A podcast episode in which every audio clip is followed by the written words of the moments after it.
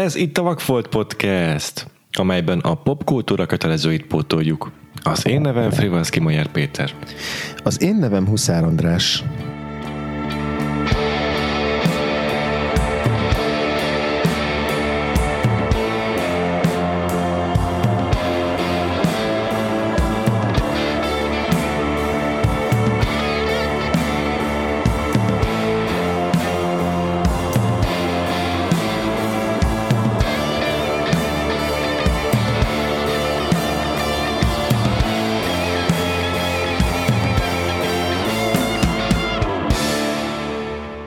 Folytatódik az animációs évadunk, az utolsó előtti adásnál járunk, ha jól számolom, már igen-igen közel van az, az évad vége, uh-huh. és 2014-ben érkeztünk el, egészen közelmúltbeli filmet tekintettük meg a legutóbbi ezen az, ezzel az alkalommal. Ez pedig a Song of the Sea, a Cartoon Saloon Studio animációs filmje, és az adáshoz természetesen vendéget is hívtunk. Nem lehetett más az adásunk vendége, mint Herceg Zsófi. Szia Zsófi! Sziasztok! Um, bevallom őszintén, nem sokat fogok tudni ebben az adásban beszélni, mert most már jó három hete láttam ezt a filmet szerintem, és kevés időm volt felkészülni. Bocsánat, hogy a hangomon is biztos halljátok, hogy nem az megszokott, egy kicsit elfoglalt voltam az utóbbi időben, és egyébként tegnap legény búcsún voltam, és pláne nem volt semmi időm itt az adásra készülődni. De azért röviden szerintem akkor kezdjük azzal, hogy pár mondatban mondjátok el, hogy ti mikor láttátok a Song of the Sea-t, uh-huh. aztán beszéljünk arról, hogy, uh-huh. hogy mit tudtatok róla, miért megnéztétek, milyen elvárásokkal néztétek, és hogy tetszett.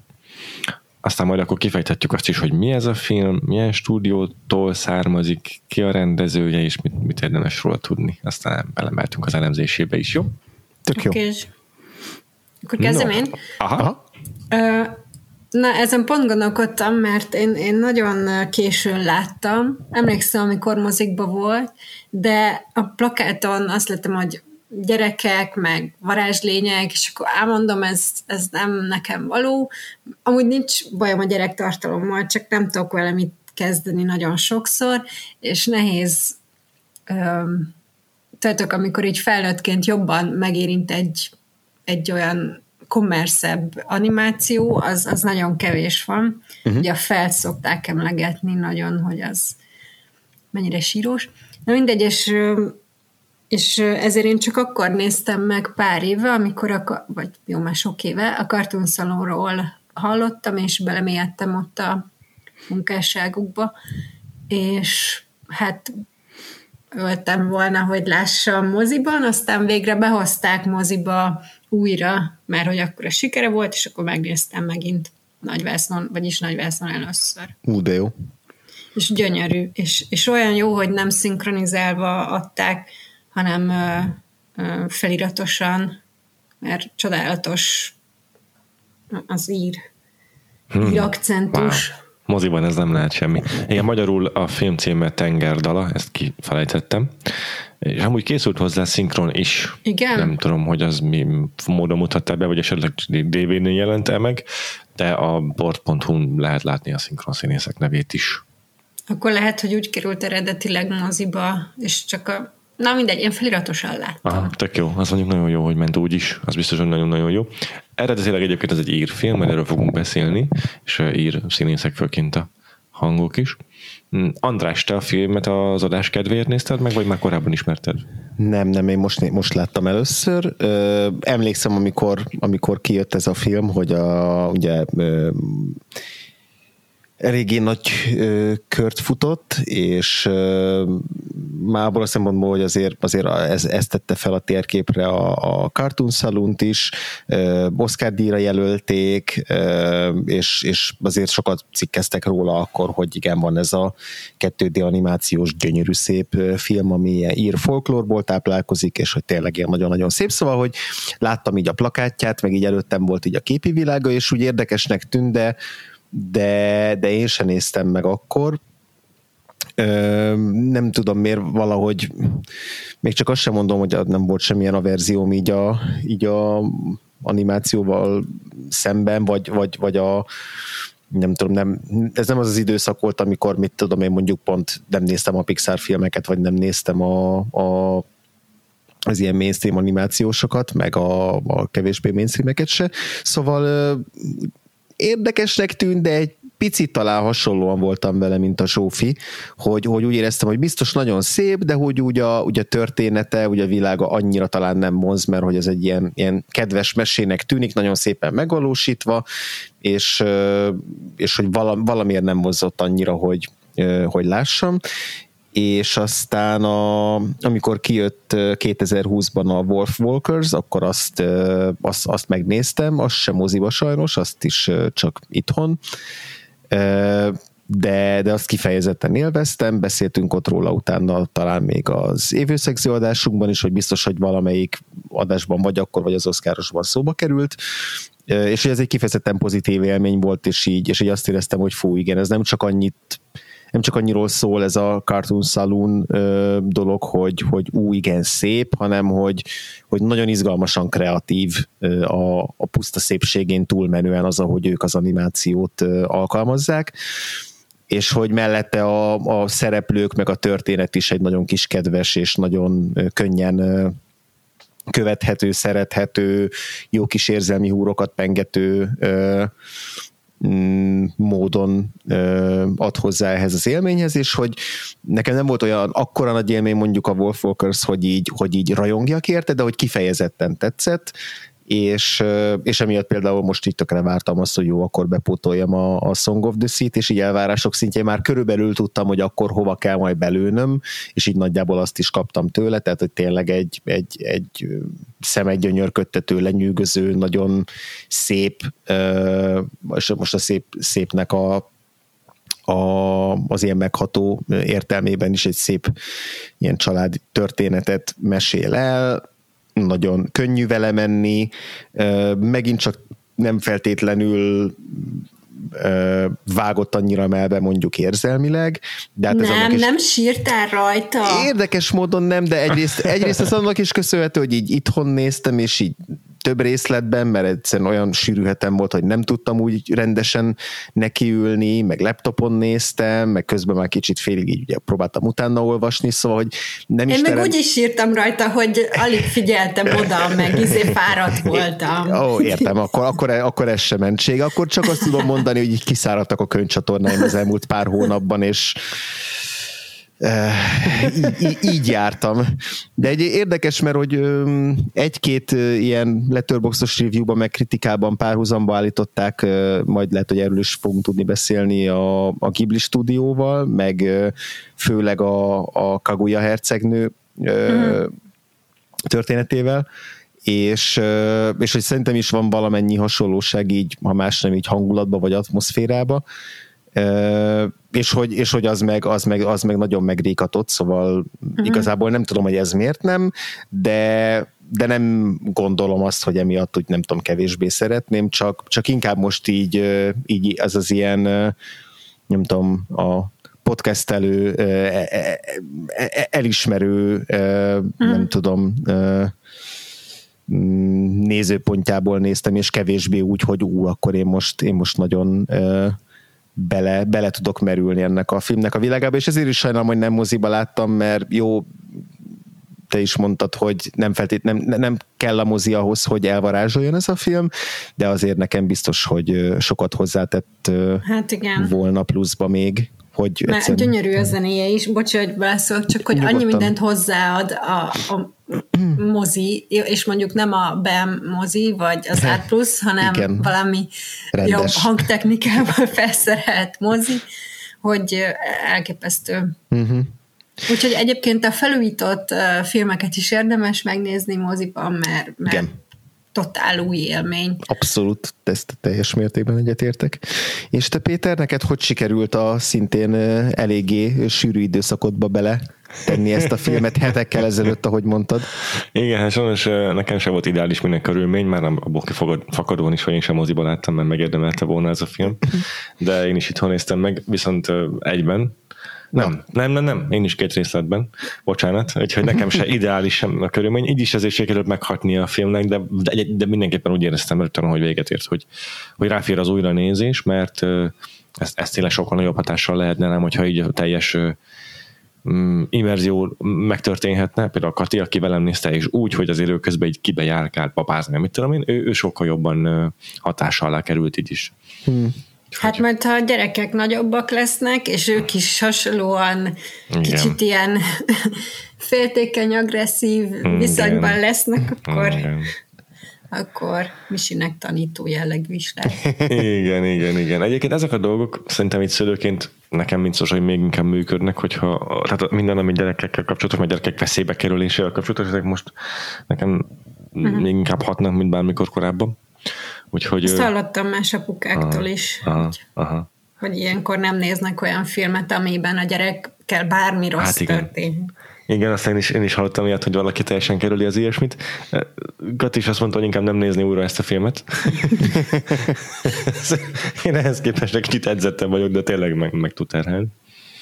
Na minden esetre nagyon örülök, hogy megnéztem, mert én is a Wolf Walker-szel kezdtem az ismerkedést a Cartoon Saloonnal, de most már így végre meg, megjött hozzá az étvágyam, és biztos, hogy be fogom fejezni valamikor ezt az ír folk trilógiát, amelyet annak idején elkezdtek a Kells titkával, uh-huh. mert hamarosan erről is beszéltünk, hogy ez hogy is néz ki pontosan. De a Kells titkát egyikötök sem látta? Nem, nem, nem, nem, nem, nem. nem.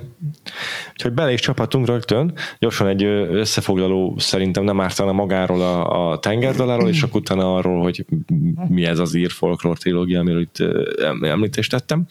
Tehát a tengerdal. Hú, ki szeretné összefoglalni a cselekményet, aki frissebben látta? én, én szívesen. Kösz.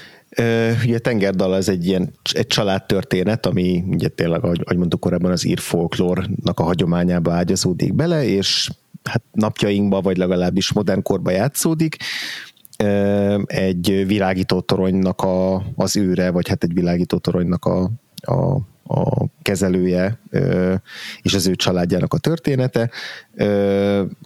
Konornak hívják ezt a, ezt a férfit, és az ő felesége Bronna, és nekik van egy gyerekük, ő Ben, ő a filmnek a, a főszereplője, a film elején még egy kisfiú, vagy egy egészen pici, és, és amikor találkozunk velük, akkor, a, akkor az anyuka terhes a bennek a, a kis testvérével, Viszont amikor megszületik ez a kis testvér, akit Szérsának hívnak, akkor eltűnik az anyuka, és pontosan nem tudjuk, hogy ez hogyan, de, de kikerül a, hát a családnak az életéből, és, és ez, ez ugye megtöri a, a, családi idilt, és aztán ugrunk egy picit az időben, amikor már a, a, a szírsa is nagyobb, nagyobb bacska valamivel, és, és Ben is már egy picit idősebb, és igazából az ő, ő kettőknek a történetét fogjuk látni, amikor is kiderül, hogy hogy bennek az anyukája, illetve valószínűleg maga Szirsa is valójában az ír folklór teremtményeknek az egyike, ez az, amit a... a az a szelki az, igen, a, teremtmény. Így van, így van, amilyen fél, félig fóka lény, tehát hogy félig vízben élő, gyakorlatilag ilyen idézőben ilyen hableány, de hogy annak ugye egy ilyen, egy ilyen speciális állatiasabb, hogy mondjam. Igen, igen, igen, igen, tehát állattá változik, és úgy, úgy úszkál, a, úszkál a vízben. És akkor szép apránként a Ben megismeri ennek az egész kis világnak a, a, a szabályrendszerét, és azt, hogy, hogy miért kezd el betegeskedni a kishuga, és, és lesz egy küldetése, hogy őt, őt megpróbálja megmenteni, ami ugye azért érdekes, mert a film elején kifejezetten nem, nem kedveli a, a kis testvérét, aki csak egy púpa hátán, ráadásul hát őt, őt okolja azért is, hogy a, hogy az anyjuk, anyjuk nincs velük. Szóval, hogy a, a filmnek az elején még kifejezetten, kifejezetten így fasírban vannak, és hát aztán, aztán ahogy haladunk előre, úgy, úgy, úgy közelednek egymáshoz, és úgy, úgy próbál igazából a Ben, a, a főszereplő segíteni az a, a kis testvérén, és hát megmenteni az életét, vagy hát elérni azt, hogy elénekelje ezt a címben is szereplő a tenger dalát, mert hogy hát különböző ilyen népmesei elemeknek kell összeállni ahhoz, hogy hogy hogy a testvére jól legyen, és akkor közben találkoznak különböző ilyen idegen tündérlényekkel, akik segítik az útjukat, vagy olyannal, akik éppen gátolni próbálják. Ezek egy kicsit összemosódnak a, a, a család többi tagjával, és mindeközben egyébként a, a, a szérse, a kislány, nem beszél. Tehát, hogy ő, ő végig néma, és és igen, igazából így, így járunk végig egy ilyen kalandot, ahol a, ahol a két gyerek elkerül az apukájától, és aztán megtesz egy nagy utat így. Egyrészt földrajzilag is, így Írországon keresztül, ugye ha nem hangsúlyoztuk volna, de hogy ez ténylegesen nem csak az ír folklórról szól, hanem Írországban is játszódik, és ott az írvidéken kalandoznak végig, ott, ott találkoznak különböző lényekkel, és akkor így a, a végén pedig sikerül megtörni ezt az átkot, vagy hát, vagy hát bevégezni az ő saját céljukat és küldetésüket, és, és közben közelebb is, is kerülni egymáshoz. Talán így lehet így összefoglalni, ez egy ilyen másfél órás, másfél órás film, és igazából egyrészt ilyen viszonylag egyenes vonalú, mert tényleg a szereplők elkerülnek egyik helyről a másikra, aztán onnan visszamennek a az otthonukba, de közben ilyen nagyon sok kanyart tesznek, és tényleg sokféle figurával találkoznak így az utazásaik során, ilyen új információkat szereznek, szóval a cselekmény az elég, ha nem is szertágazó, de hogy ilyen kis csalinkázós és, és, Igen. és ami a fix az az, hogy tényleg itt van, itt van ez, a, ez a két, két gyerek, a két testvér, és az ő, az ő kapcsolatuknak a változásai az, ami tényleg így az érzelmi magja filmnek, persze rajtuk keresztül azért az is, hogy a család többi tagja hogyan élte meg így az anyukának az elvesztését, de, de ők, ők vannak végig fókuszban, meg a kutyájuk, akit még nem említettem, pedig hát ha van kutya, akkor őt mindenképpen említeni kell. Igen, Q, vagy mi a neve? Igen. Valahogy így mondják, hogy igen. Igen. Ami, ami az ír nyelven kutyát jelent, szóval oh, nem wow. fantáziadús név, de... Jó, mielőtt belemegyünk abba, hogy hogyan jött létre ez a film, mi ez a mögött álló stúdió, és mi ez az ír folklór trilógia, amiről itt beszéltünk. Aha. Azelőtt gyorsan egy kis bejelentés. Aki esetleg hallotta az előző külön epizódot, amiben egy percben elmondtam, az már tudja, miről van szó. Egy kicsi kiegészítéssel, kicsi plusz információval azért szolgálhatok, úgyhogy ne, tekerj, ne tekerjétek át. A Vakfolt idén is moziba megy, vagyis meg fogunk nézni közösen a kedves hallgatóinkkal egy filmet, és még kaphatóak a jegyek, még nagyjából a terem fele ö, rátok vár, hogy betelítsétek. Május 26-án, pénteken, pont a pünkösdi hétvége péntekén, tehát a hosszú hétvége első napján, fél nyolctól a Premier Kult Caféban a Barostér környékén van a helyszín. Fogjuk megnézni a taxisofőr Martin Scorsese-től, mert ő, vagyis Martin Scorsese nyerte meg idén a March Madness játékunkat a Vakfot Podcast társalgóban, ami a évente megrendezendő egy hónapos ilyen versengés filmes témában. Szóval Martin Scorsese nyert, ezért egy kultikus filmet megnézünk őtőle, ez a taxisofőr. Körülbelül egy óránk lesz a film után beszélgetni a Andrással a közönség előtt, ha hajlandók vagytok maradni és meghallgatni bennünket. Úgyhogy tartsatok velünk mindenképpen a taxisofőr vetítésére, jegyeket pedig a vakfoltpodcast.hu per mozi23 oldalon lehet vásárolni. Úgyhogy ezt a weboldalt keresétek fel, és tudtok mm, magatoknak viszonylag olcsó jegyet vásárolni. Úgy árasztam be, hogy, hogy, hogy mm, szerintem hogy mondjam, nem a, nem a piaci áron vannak a jegyek. Ezen kívül pedig ezen a napon, a vetítés napján, illetve estéjén a hallgatóink először fognak találkozni egy újdonsággal, amiről a támogatóink a Patronon már tudnak egyébként, ez pedig az, hogy egy arculatváltás várható a Vagfolt Podcast életében. Minden megjelenésünk, a weboldalunk is, a közösségi média beli megjelenéseink is új arculatot fognak kapni, kapunk egy új logót, egy új grafikát, és ehhez ö, meg fogja határozni mostantól kicsit a külalakunkat, meg így mindenhol meg fog jelenni ez az új, új, új kinézet, és annyira jó sikerült szerintünk ez a kis grafika, hogy ehhez kapcsolódóan szeretnénk készülni apróságokkal, amiket majd megtekinthettek, esetleg meg is vásárolhattok. a mozizáson, szóval egyelőre ennyit árulunk el. Ha támogatóink vagytok, akkor már tudjátok, hogy hogy néz ki ez a, az arculatváltás. Többieknek a mozin, moziteremben kell majd megtudniuk, hogy ez hogy néz ki, és aztán a rákövetkező napokban mindenhol látni fogjátok majd a változást. Előre akkor ennyit, tehát még egyszer a vakfoltpodcast.hu per mozi 23, tehát mozi 23 weboldalon tudjátok a jegyeket megvásárolni. Uh-huh. vakfoltpodcast.hu per mozi 23. És akkor visszatérhetek az adáshoz, beszéljünk egy picit, picit a rendezőről, Tom Moore-ról, meg a Cartoon Saloonról. Uh-huh. Mm, ki szeretné ezt, ki szeretné ezt kezdeni? Én, én ezt pont a témát? Ö, ö, két évvel ezelőtt a kafra írtam egy rövid összefoglalót, mert hogy 19-ben voltak 20 évesek, szóval azt én így előkaptam azt a kaf Tökéletes. magazint, úgyhogy én, én szerintem nagyon pontosan össze tudom foglalni ezt a stúdiót. Szuper.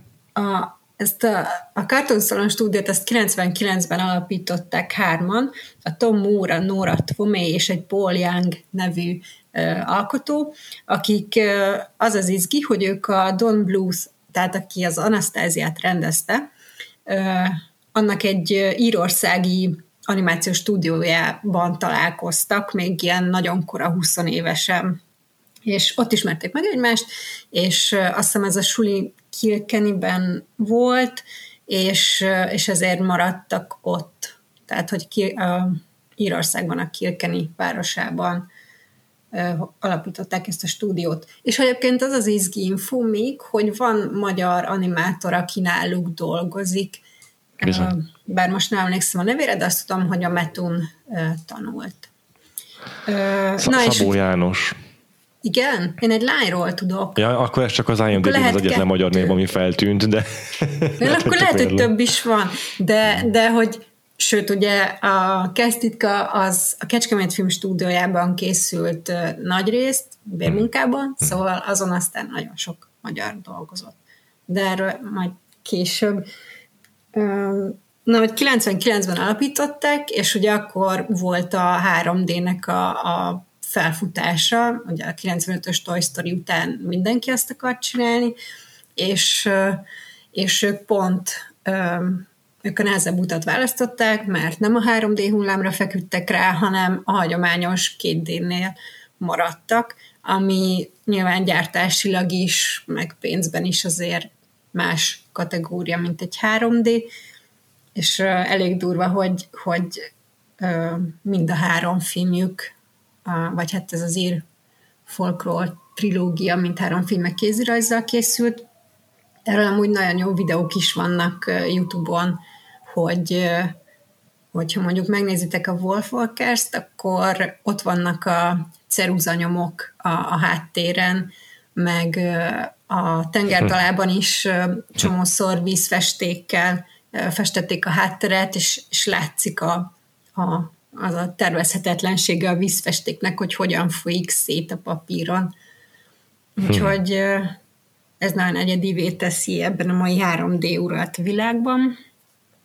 Um, igen. És akkor az legelső filmünk az a 2009-es Kesztitka volt, ami, ami a 9, 9. században ö, megírt Kelszi Kódexnek a történetét dolgozza fel, és az is már Oscar jelölt volt egyébként, szóval szerintem az volt, ami felrakta őket a térképre. Igen. Már csak azért is, mert nagyon tehát mindhárom film, az nem csak történetében az ír folklórból merít, hanem látványában is nagyon sok hasonlóság, vagy hát ihletet merítenek, és a három film így is összefügg látványilag.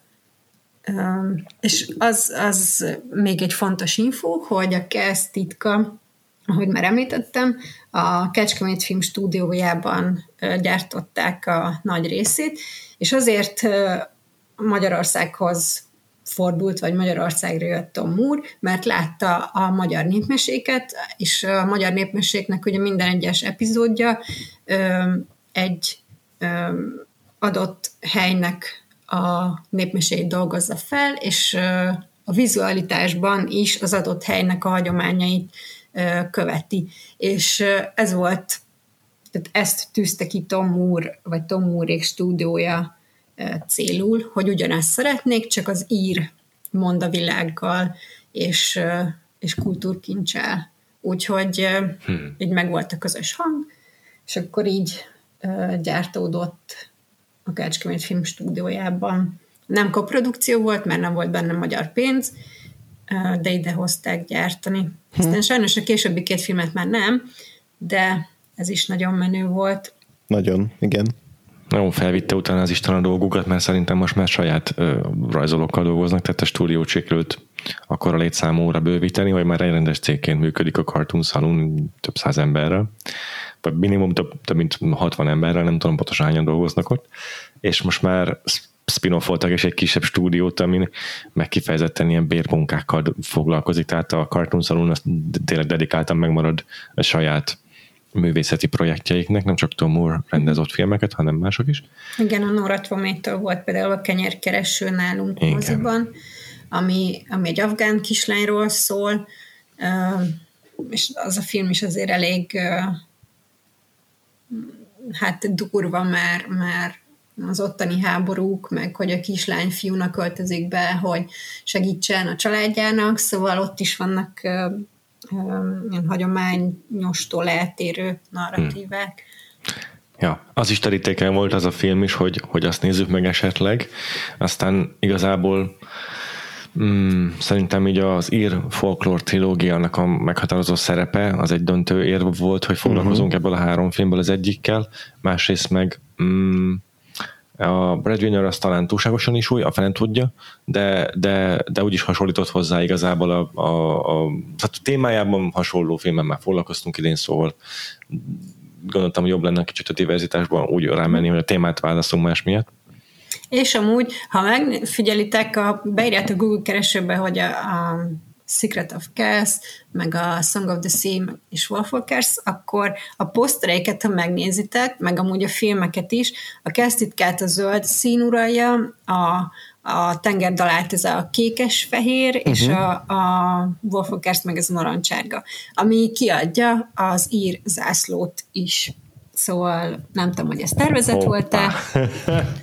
de ez, nagyon de jó. ez jó kis trivia. Igen. igen, igen. És egyébként azt hiszem, hogy maga Tom Moore csinálja a posztert. Igen.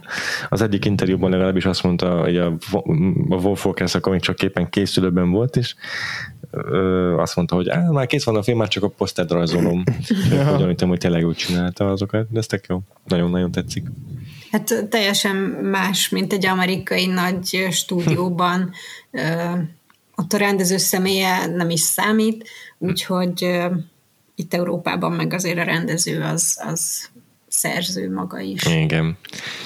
Ez, hogy a Wolfwalkers az már, úgy, azért nem is láttuk azt moziban, András, mert nem is láthattuk szerintem, mert az magyarul csak streamingen Igen. jött ki. Meg a kafon volt. A kafon, hát jó, akkor jó, akkor arra teljesen nem maradtam, de tök jó, hogy mondod, Keszi. Erre jobban oda kell figyelnünk ezentúl.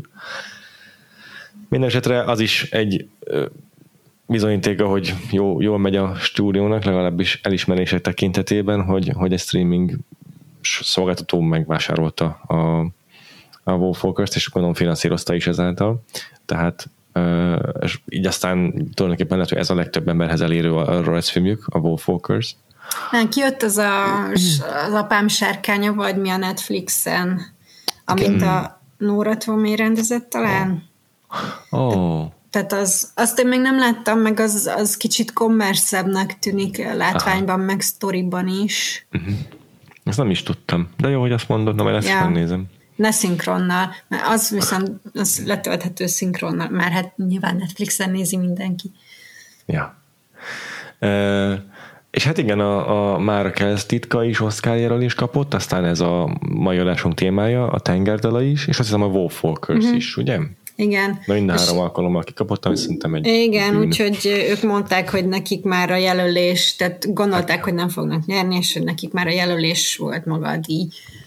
Igen, Igen. beszéltünk egy picit arról, hogy mik, mik ellen vesztett, szerintem. Az, az, az biztos, hogy magában díj számukra, hogy ez akkor a, tehát ez tényleg ráteszi őket a térképre egy, egy Oscar jelölés. És, egy és, európai és, animációs stúdiója.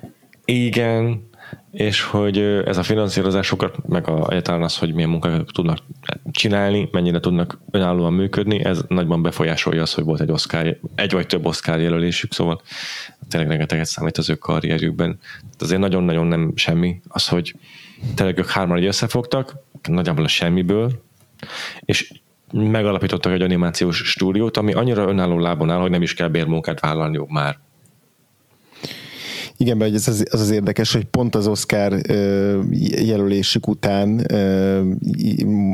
igazából volt egy olyan szak, volt időszak, egy amikor, igen. igen, amikor a, anyagilag egy kicsit, kicsit rázósabb volt a, a Cartoon Saloonnak a, az, id, a, az időszakat, hogy ilyen személyi kölcsönöket kellett fölvenni, hogy, hogy fent tudják tartani a, a, a stúdiót, és akkor is körülbelül olyan olyan ö, hát 40-50-60 ember volt, aki, aki dolgozott ott a cégnél, vagyis hát azt írják itt az egy, egy cikkben, hogy, hogy jelenleg, és ez 2010, azt hiszem 15-ös cikk, 2015 nyarán jelent meg egy, hmm. egy, egy interjú a, a Paul young és akkor írják azt, hogy akkor 43-an dolgoztak a cégnél, viszont ez, ez még akár több mint 70 főre is megnő itt ez alatt az év alatt. Tehát, hogy volt egyrészt egy ilyen, egy ilyen terjeszkedés, vagy egy ilyen bővülés, viszont ezzel párhuzamosan meg, meg ott, ott belefutottak abba, hogy, hogy az, hogy ragaszkodnak ahhoz, hogy ők továbbra is ugyanazzal a technikával szeretnének dolgozni, mint eddig, az mennyire kompatibilis azzal, hogy egyébként milyen költségeket kell kifizetniük, és akkor, akkor volt egy ilyen ha jól tudom, akkor emiatt volt egy ilyen lejtmenet, vagy egy ilyen kérdés, hogy akkor hogyan tudják ezt így összeegyeztetni. Igen. Egyébként most már a Wikipedia szerint 300 alkalmazottjuk van összesen. Wow. Tehát ez a pár év alatt ennyire kibővültek. Nagyon durva. Szerintem azért ez a Netflix deal, meg az a Apple, Apple TV mm. Plus deal, ez eléggé megdobhatta a tökéjüket. Jó, az oszkárokat akartam gyorsan megmutatni Persze. nektek, hogy, hogy nézzük meg, hogy mik ellen veszítettek, ez szerintem egy érdekes téma, jó? Persze. És akkor kezdjük a kell, Kelz titkával. A, abban az évben nem fogjátok kitalálni, milyen filmek voltak a, a versenyben. A Princess and the Frog, vagyis a hónak mi a magyar címe? Ez a Hercegnő és a béka. És a fantasztikus Róka úr, a Wes Anderson-tól, uh-huh. valamint a Coraline Henry Selick-től, és az Up Pete Doctor-től, vagyis a Pixar, Pixar stúdiótól. Uh-huh. Úgyhogy azt már tudjuk, hogy ki nyert, mert a Coraline-nal nem olyan rég foglalkoztunk, és akkor is szomorkodtunk, hogy az Up oroszta el díjat. Szerintem nem, én, ugye én szomorkodtam, nem tudom ez mennyire konszenzusos, de szerintem a Coraline és a Secret of Kells, uh, bocsánat, a Coraline biztos jobban megérdemelte volna, a Secret of Kells nem láttam. A, a, Akkor. A tengerdal alapján azt mondanám, hogy akár lehet is, hogy a Secret of Kells is mm, inkább megérdemelte volna, de ez egy nagyon nagy év volt, erről akkor beszéltünk, hogy itt hogy több olyan film is készült, ami hagyományos technikával uh-huh.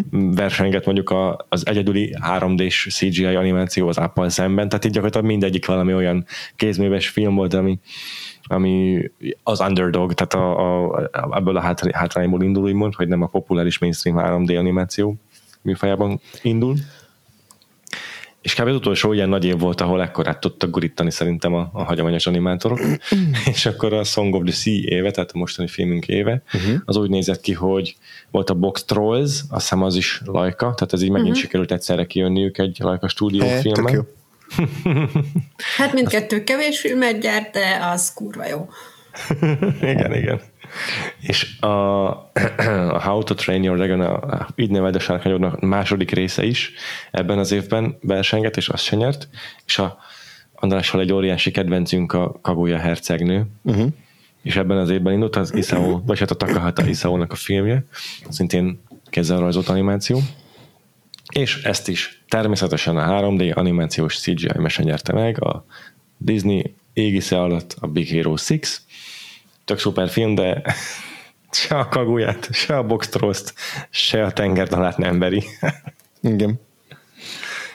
De hát igen, ez a Disney, hogy egyszerűen olyan marketing gépezetük van, meg hát annyira bejár, bejáratott név, hogy ha egy található filmet csinálnak, akkor gyakorlatilag automatikusan ő nekik gurítják yeah. oda az animációs Oscar díjat. Hát meg már Pixar-t is ők, ők tehát megvették, szóval Igen, gyakorlatilag igen, igen, melyik Disney film kap idén Oscar-t, ez. Igen, igen, igen, és amikor, Igen. tehát hogy általában az, hogy, hogy azért tényleg itt tudnak lenni ezek a, ezek a különlegesebb mm, animációs technológiával készült filmek is, illetve azért az utóbbi időben most már viszonylag gyakori az, hogy hogy legalább egy ázsiai ö, film, tehát egy anime is beszokott kerülni, vagy hát viszonylag gyakran beszokott Igen. kerülni így a, a, a legjobb animációs film jelöltjei Meg közé, de hogy általában, bo- mondjad, bocsánat? Hogy, hogy ez megvan ez a leosztás, hogy egy keleti, Igen. egy európai, és a többi akkor valami amerikai. Igen, igen, esetleg egy felnőtt, vagy hát egy, tehát egy, egy olyan film, ami mondjuk valami felnőtt témát dolgoz föl, ja. És, és, és aztán nyer, nyer valami más. Vagy vagyis hát nyer a, a, Pixar vagy a, vagy a Disney, és ugye ami, ami, ami kivétel volt az utóbbi években, az pont mondjuk a, a, a Spider-Man. Spider-Man Into the Spider-Verse, ami, ami ugye úgy nyert, hogy az a, az a Sony-nak, Sony, ugye? Uh-huh. Az a Sony-nak a, Igen. az animációs filmje, és hogy azért azért ott is volt legalább egy hihetetlen család kettő, tehát hogy nyerhetett volna ott is a Pixar, de hogy az, az, az egy ilyen, az egy, ott, ott dominálta a, a köztudatot. Hát, de az nagyon erős volt, Igen. tehát ott technikailag is, meg sztoriban is, tehát hogy az, az, az tényleg minden szempontból kiemelkedett, meg újító is volt. És azóta ezt is elkezdték utánozni, ezt a, a sokféle technika, vagy stílus keveredését. Úgyhogy Igen. Igen. Igen, Tényleg. igen. Meg, meg hát idén most a, a Guillermo del Toro-nak a Pinocchio-ja, az nem tudom, hogy melyik stúdiónál jött ki. Arra nem Hát azt már maga Netflix gyártotta. Az már egy külön gyártó volt, aha, stúdió, aha. nem tudom. Igen, igen. Tehát Zsófi, te hogy tudod? Szerintem is Netflix, de, de hogy Guillermo del Toro azt csinál, amit akar, szóval Igen. már nincsen kontroll, hogy Igen. ezt nem lehet.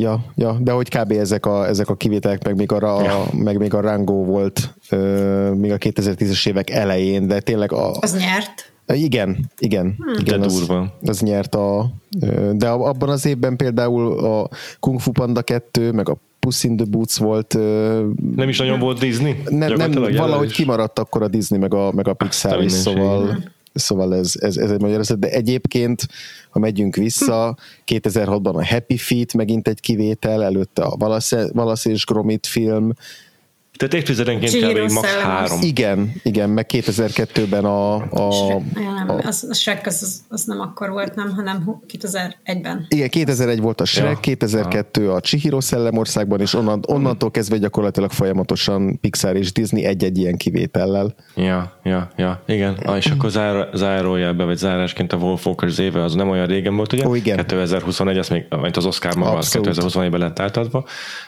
Ez a Nomadland éve egyébként. Ekkor a Soul nyerte, tehát a, a lelki ismeretek a Pixar-tól. Ettől nem sajnálom a díjat, de a Wolf Walkers is fantasztikusan jó film, és nekem mind a top listás volt annak idején. Uh-huh. És indult ugyanúgy a Pixar-tól még egy film, az Onward, a előre, és a versengő között pedig az Ardmannak a, azt hiszem, azt hiszem az Ardman filmje, a Shaun the Sheep, nem sokára legalábbis megtudjuk. Igen, igen. Azt nézitek meg a utolsó alkalommal? Így van. Uh, az imádni Igen. való. Ez hihetetlen, hogy az is nem tudom, 30 vagy 40 éves már az a bárány, és, és még mindig tudnak Hmm. vele sztorikat, és úgy, hogy nem beszélnek, tehát ez csodálatos. És a sorozat is baromi jó. Aha.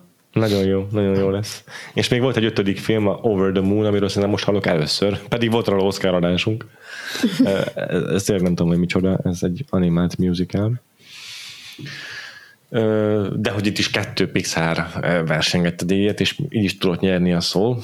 Tehát nagyon nehéz dolga van szegény Cartoon Saloonnak, hogy radába rúgjon, pedig az eredetiségük, az, hogy milyen Mm. rétegzetten mondani valójuk, az a legjobb, legmélyebb Pixar filmekkel ugyanúgy betegszik. És az animációban meg egyszerűen sokkal változatosabbak, mint a Pixar Igen. filmek, vagy akár melyik másik gyakorlatilag mainstream stúdió. Szóval szomorú, szomorú, hogy nem ismerik el őket. Ennél Hát jobban. de szóval most nem az amerikai izé, Ja, nem ez a mérvadó. az Ja. első, de például azt hiszem a, pont a Tengerdalával nyertek európai filmdíjat öm, animáció kategóriában, meg biztos vagyok benne, hogy a, az animációs oszkárnak számító Annie díjon ott is, ott külön veszik a, a mainstream, tehát a nagy stúdiók animációit, meg az independent stúdiókat, és ott volt egy ilyen Tök kérdéskör, hogy mikor számít independentnek egy stúdió, de, de nyilván a kevesebb büdzséjű büdzséből készült filmek versenyeznek ott. Szóval ott legalább kettészették, mert rájöttek, Aha. hogy nem lehet sajnos nem lehet egy kategóriában versenyeztetni. Aha, és ott egyébként meg is nézem gyorsan, hogy nyerte. Igen, a Wolfwalkers is nyert, a Breadwinner is nyert, és azt nem osztják csak 2015 óta, úgyhogy más, mm. más nem nyerhetett. Hát a fő kategóriát az korábban óta osztják, azt már korábban elkezdték osztani, úgy értem, de hát gondolom akkor pont amiatt, hogy nem volt külön szedve a mainstream, meg a, mm. meg a nem mainstream, ezért jóval nehezebb volt labdába rúgniuk a kis stúdióknak 2015 előtt. Így is van, ugyanúgy azok a címek nyernek, mint az Oscaron, tehát hmm. Rango, Hát, ezért vedd a sárkányodat fel. Úgyhogy igen. De ugyanúgy jelölve, jelölve voltak persze itt is, itt is a, a, ezek a független filmek is, amiket említettünk. Na jó, Oszkáros témát szerintem lezárhatjuk, és akkor beszéljünk egy kicsit még jobban erről a filmről, meg a népi motívumokról, meg a hasonló érdekességekről. hát ti mennyire ismeritek, ismer, ismeritek az ír folklort? Hát semennyire jó. Semennyire, igen. Valószínűleg így senki, max a Titanicban hallhattuk az ír ö, együttestől a, a ír dalokat, és, és Hát hát ennyi igen. igen. lehet a... Ilyen, ilyen, ilyen dolgok megvannak, hogy a tudod, a zöld, ez ilyen kis szerencsehozó figura, a Ja, Szent Patrik napi akármi. Aztán igen, aztán a, a, vannak azért ilyen mainstreambe átszivárgó dolgok, mint például van egy szerepjátékos világ, amiben a vámpírok is, meg farkasok is vannak, meg minden, és abban vannak ilyen ír folklorból származó elemek, rengeteg, ilyen alakváltók, meg Hú, fel se tudja már mi minden, de abban azért bőven van uh, ír hatás, meg hát a igazság szerint a Tolkien által népszerűsített ilyen angol száz folklór, vagy angol száz mitológiára épülő történetekben is szerintem van írhatás, mert az elfek szerintem azért az lehet, hogy innen az írből került oda kézen közön, nem tudom pontosan, de, de azért az íreknek van valamennyi hatása a mainstream mitológia, vagy mainstream kultúrába beszivárgó ilyen mitikus elemekre. Meg hát Írországról általában a zene meg a, meg a pubok szoktak eszükbe Ja, jutni az ja. embereknek. Egy, am- amint elhangzik a fejedbe, hogy Írország, akkor megszólal egy Dropkick Murphys szám. igen, igen. igen. Igen, igen, de ig- igen, igazából tehát nagyon-nagyon sok uh, ilyen ír folk teremtmény, vagy folk történet van, és szerintem tényleg ezekből így különböző, ahogy a Péter is mondta, különböző ilyen mainstream uh, történetekben jelennek meg uh, ezek a figurák, akár ez a Leprechaun, akár a Banshee, Banshee tényleg. vagy a Morrigan, tehát hogy vannak ezek a, azok, Tényleg. a, azok az ír folk ö, lények, vagy folk, ö, vagy, vagy ilyen nép, népi ö, karakterek, amiket ö, mondjuk felhasznál egy-egy ö, ö, nem tudom, horrorfilm, vagy ö, vagy, vagy, vagy, vagy más, más fantasy, és akkor ö, kölcsönveszik. Szerintem a Neil Gaiman regényekben is hangsúlyos ír mondavilágbeli elemek vannak, mert akár az amerikai istenekben is ugye annyi különböző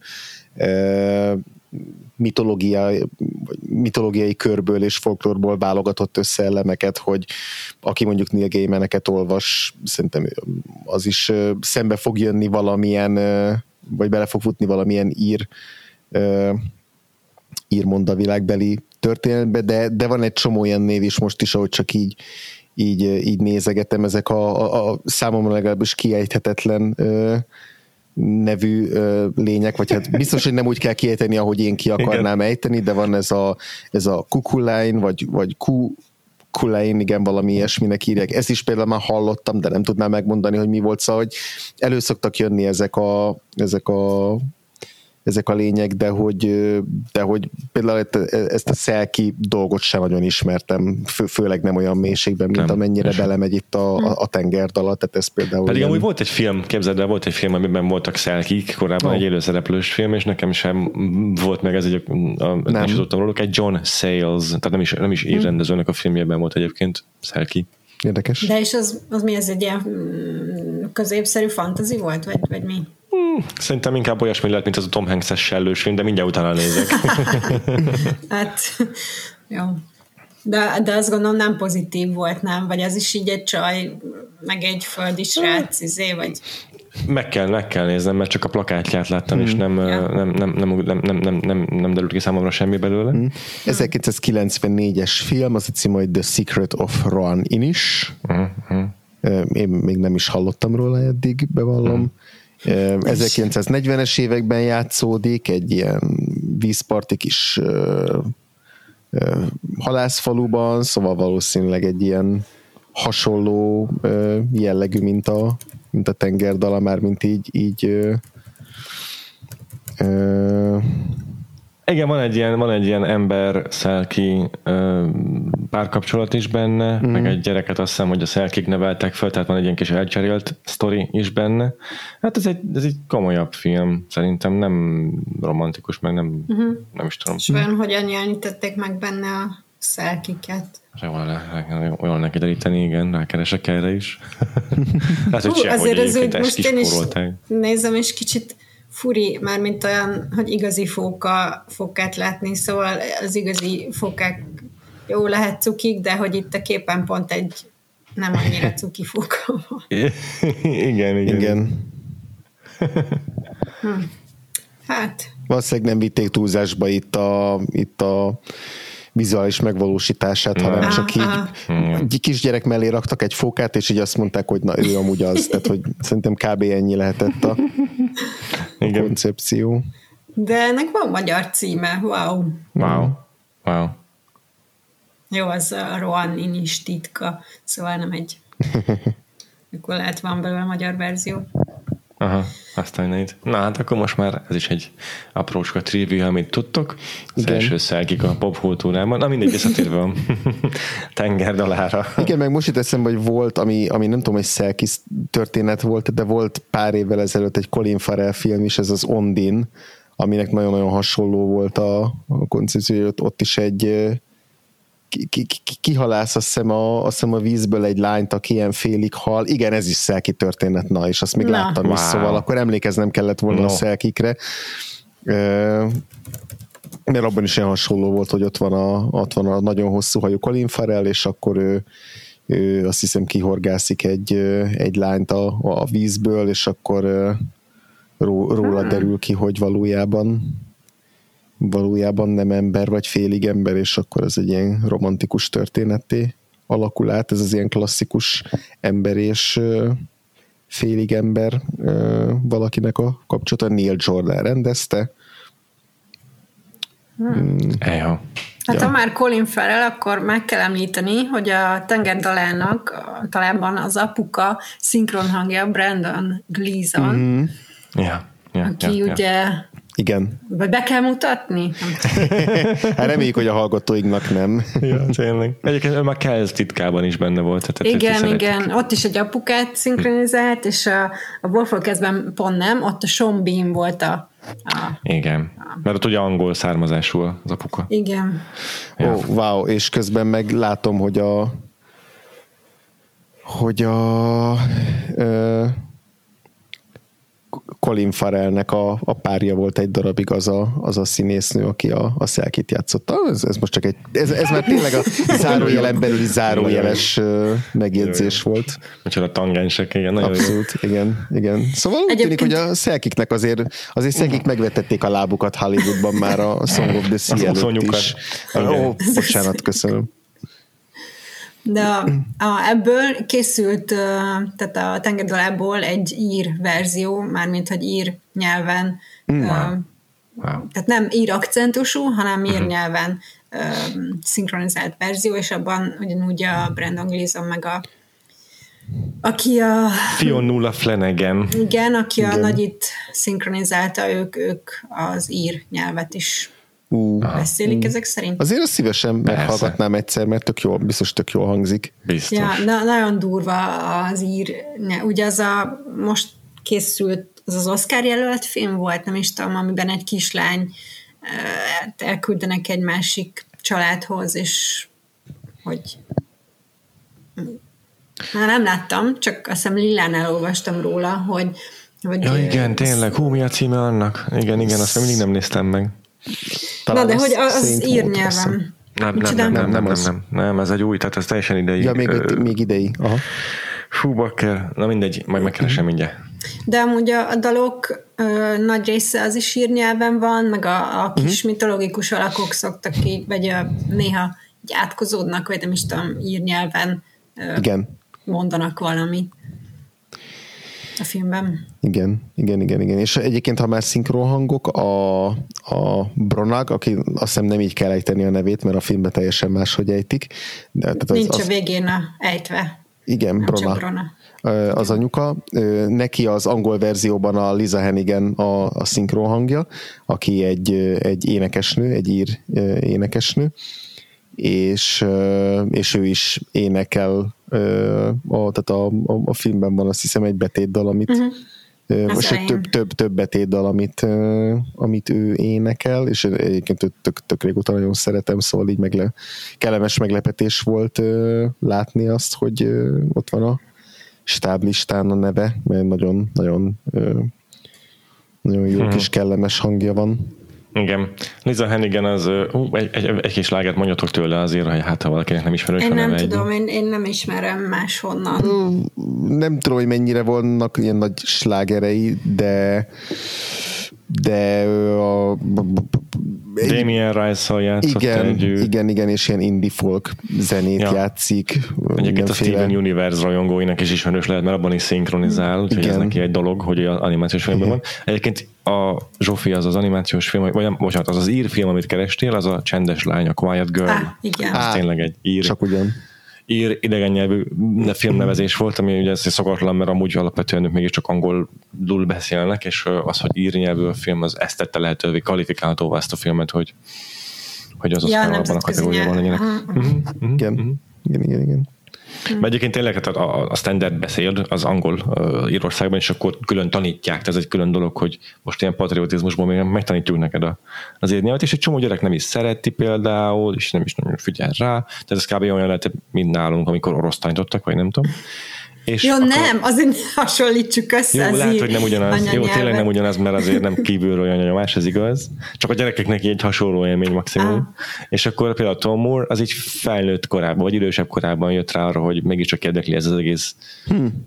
hagyomány, meg a folklór. Egyébként ez náluk érdekesen alakult ki, egy picit erről beszélek, hogy a Tök jó. interjúban miket mondott erről, interjúkban, mert ez, ilyen, ez, ez egy ilyen panel, amit így mindig elmond, hogy hogy gyerekkorában nagy képregényrajongó volt, mert persze az amerikai kultúra az ott is dominált mindent, úgyhogy a izék mentek a szuperhősös képregények, meg a 80-as éveknek a gyermeke ő, úgyhogy mármint, ha nem akkor született, 70-es évek végén született, csak hát a 80-as éveknek a popkultúráján nevelkedett, tehát ilyen Tini Ninja Technőcő, meg ilyesmi, mert azért mindenhol. De legkisebb gyerekkorukban még egyébként ilyen alig volt tévé, és akkor ott még azért még ezek sem mentek, hanem csak ilyen fel tudja, milyen nagyon ol- ol- olcsón, hogy hívják, megvásárolt kelet-európai animációs filmek, amiket még mi se ismerünk, tehát mi nálunk is jobbak mentek azoknál, jobb minőségűek. Na mindegy, szóval így aztán, amikor ezek az ilyen nagyon, nagyon rossz minőségű tévéken, nagyon rossz minőségű benfogható műsorok már mm, ezeket meghaladták, és akkor megjelentek az amerikai popkultúra dolgai, akkor, akkor teljesen rácuppant ezekre, és akkor ők is szuperhősös játszottak, meg minden, és akkor egyszer csak így megjelentek ilyen dolgok a, a piacon, hogy a ír illusztrátorok csináltak olyan grafikus novellákat, képregényeket, vagy csak simán illusztrációkat, hogy az ír folklórnak az elemeit dolgozták fel, és az akkor mainstream rajz stílusokban, tehát igazából kettő ilyen domináns dolog volt, az egyik az inkább ez a, talán a heavy metal, a rajzfilmhez hasonlító stílusban dolgozta fel, a másik meg a Conan, a barbárnak a rajz stílusában dolgozta fel a, az én ír, ír, ír mitológiát, és akkor ezekkel így cool lett téve. Tudod, azok, akik a képregényeken nevelkedtek, amiben ezek a viszonylag hagyományos emberfigurák vannak, amik így realisztikus emberi hagyjákokkal rendelkeznek. Hogy anatómiával. Igen, anatómiával köszönöm.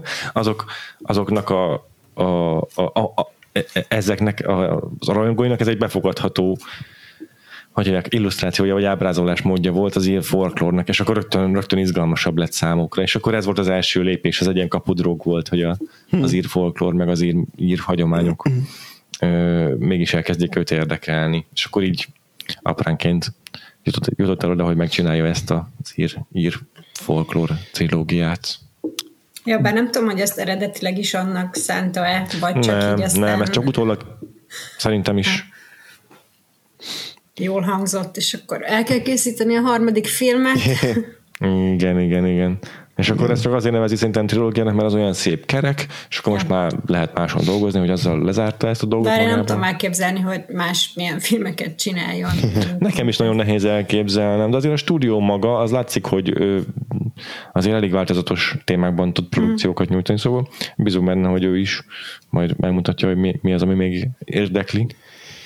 Igen, de ebben a filmben tényleg van egy ilyen eléggé nagy merítés így a, amennyire így, így látszott a, ebből ö, ö, népi világból, mert hogy nem csak a menti történet szinten, mert hogy nem csak a, a szelkik vannak benne, hanem hanem tényleg így találkozunk ilyen kis tündérekkel, vagy hát ez, a, amit Ferrynek...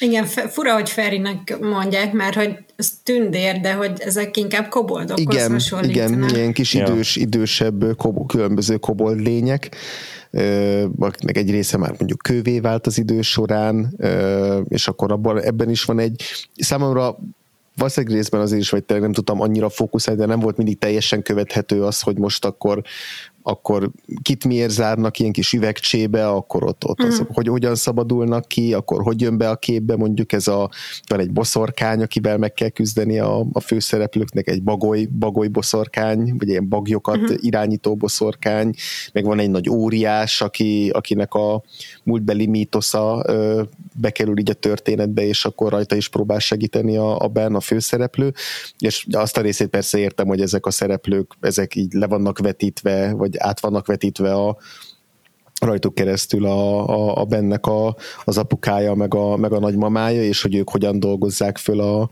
a Bronának a, a, az eltűnését, vagy az elvesztését. Tehát, hogy, hogy tényleg, mint az Ózban, hogy így megfeleltethető egy-egy szereplő a, a, az, hogy a gyászával hogyan birkózik meg hmm.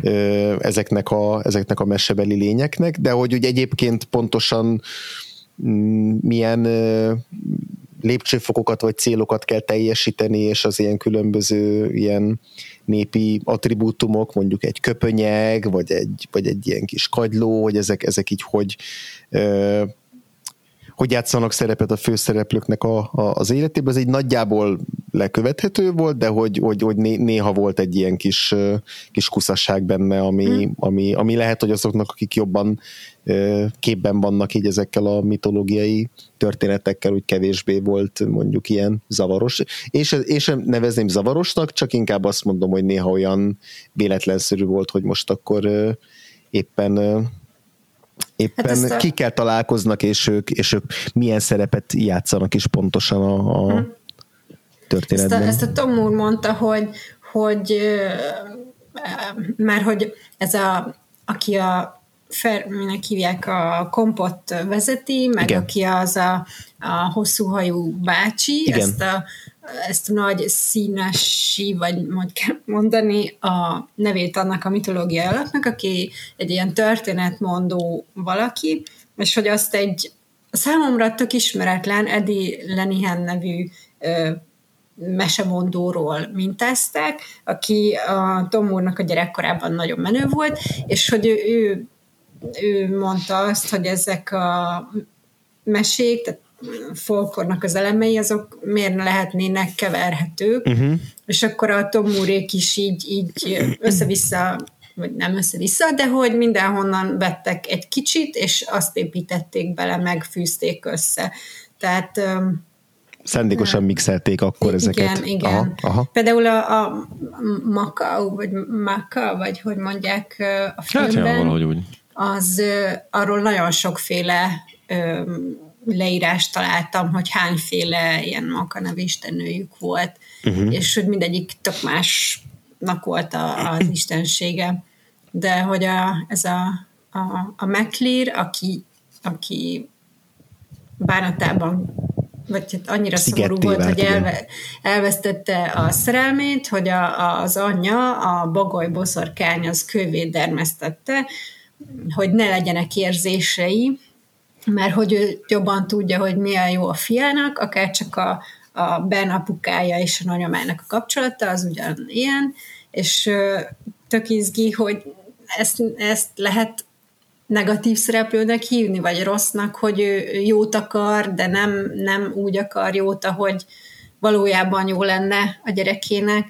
Tehát, hogy a, ez a bagolyboszorkány is nem, nem egy egy sikú negatív karakter, mert még a saját érzéseit is, is ilyen kis üvegcségbe rejti. Igen.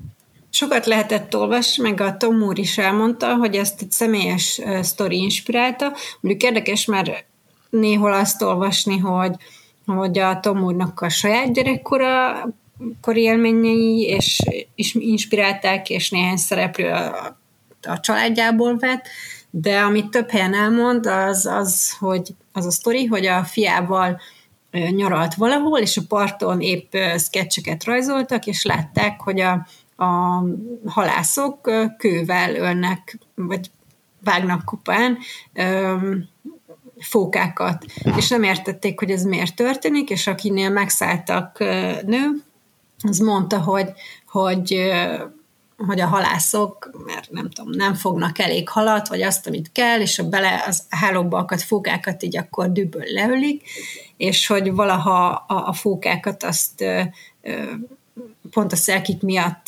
nagyon tisztelték az emberek, mert hogy azt gondolták, hogy a, a halottak jönnek általuk vissza, meg hogy szent állat, és akkor ez, ez ennek a, a, a felfogásnak a, a megcsúfolása, és így kicsit a, a természet és a, a civilizáció kapcsolatát is bevitte a, a, a filmbe, ami ebben szerintem meg nem annyira látványos, mint a tengerdalában, de a Wolfwalkersben meg ugye ott van, hogy a, a nagyra vágyó hadi nem tudom mi, fővezér, az el akarja foglalni az erdőt is, és oda is építkezni, és akkor az erdő védelme, Igen.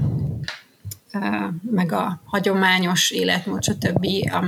amellett állnak ki a, a lányok. Igen, ezt, ezt említették is egyébként én interjúkban a, a kartunszalonosok, hogy nekik így a természetközeliség és a, tényleg a, a természetnek a szerepe az ilyen nagyon, nagyon létfontosságú, és hogy ezért is van, hogy, hogy Kilkennyben van a székhelyük, egyrészt a, mert ugye ott tanultak, vagy hogy azt hiszem, lehet, hogy nem ott tanultak, de hogy viszonylag de én is tudom.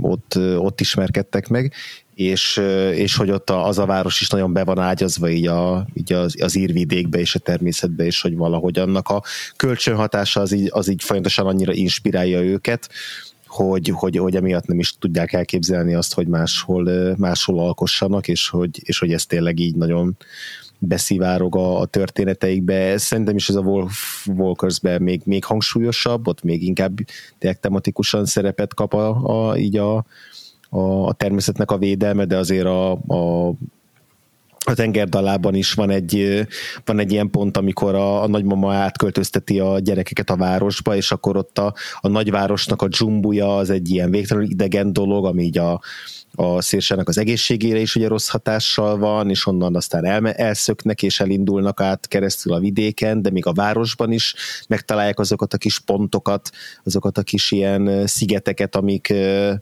ahol így valahogy megőrződött a, a természet, van az a kép, az az ilyen talán ilyen körforgalomnak a közepén van mm. egy ilyen kis dombos kis Mm, hát a Holyvel, vagy minek van írva igen, a filmben. Hogy igen, szent, igen. Szent és akkor ott, ott, ott, találnak rá ezekre az, az ősi kis lényekre, akik ott bujkálnak a, a kövek között. Szóval, szóval az, hogy ez, a, ez a, az ír, ír mitológia meg folklór, ez mennyire kötődik a természethez, akár a tengerhez, vagy a, ehhez a kúthoz, vagy a, az erdőhöz, vagy a vidékhez, hogy ez ez, ezt azért itt, itt rendesen szembeállítják azzal, hogy a, hogy a városi élet az mennyire ilyen kiüresedett, és mennyire el, el van szigetelődve, és aztán, hogy ebbe hogyan csepeg vissza így a, hogy mondjam, a varázslat is a, a, az ír, ír mitológiai lényeken keresztül, illetve a filmnek a, a tengerdalának a befejezése is ugye oda vezet, hogy,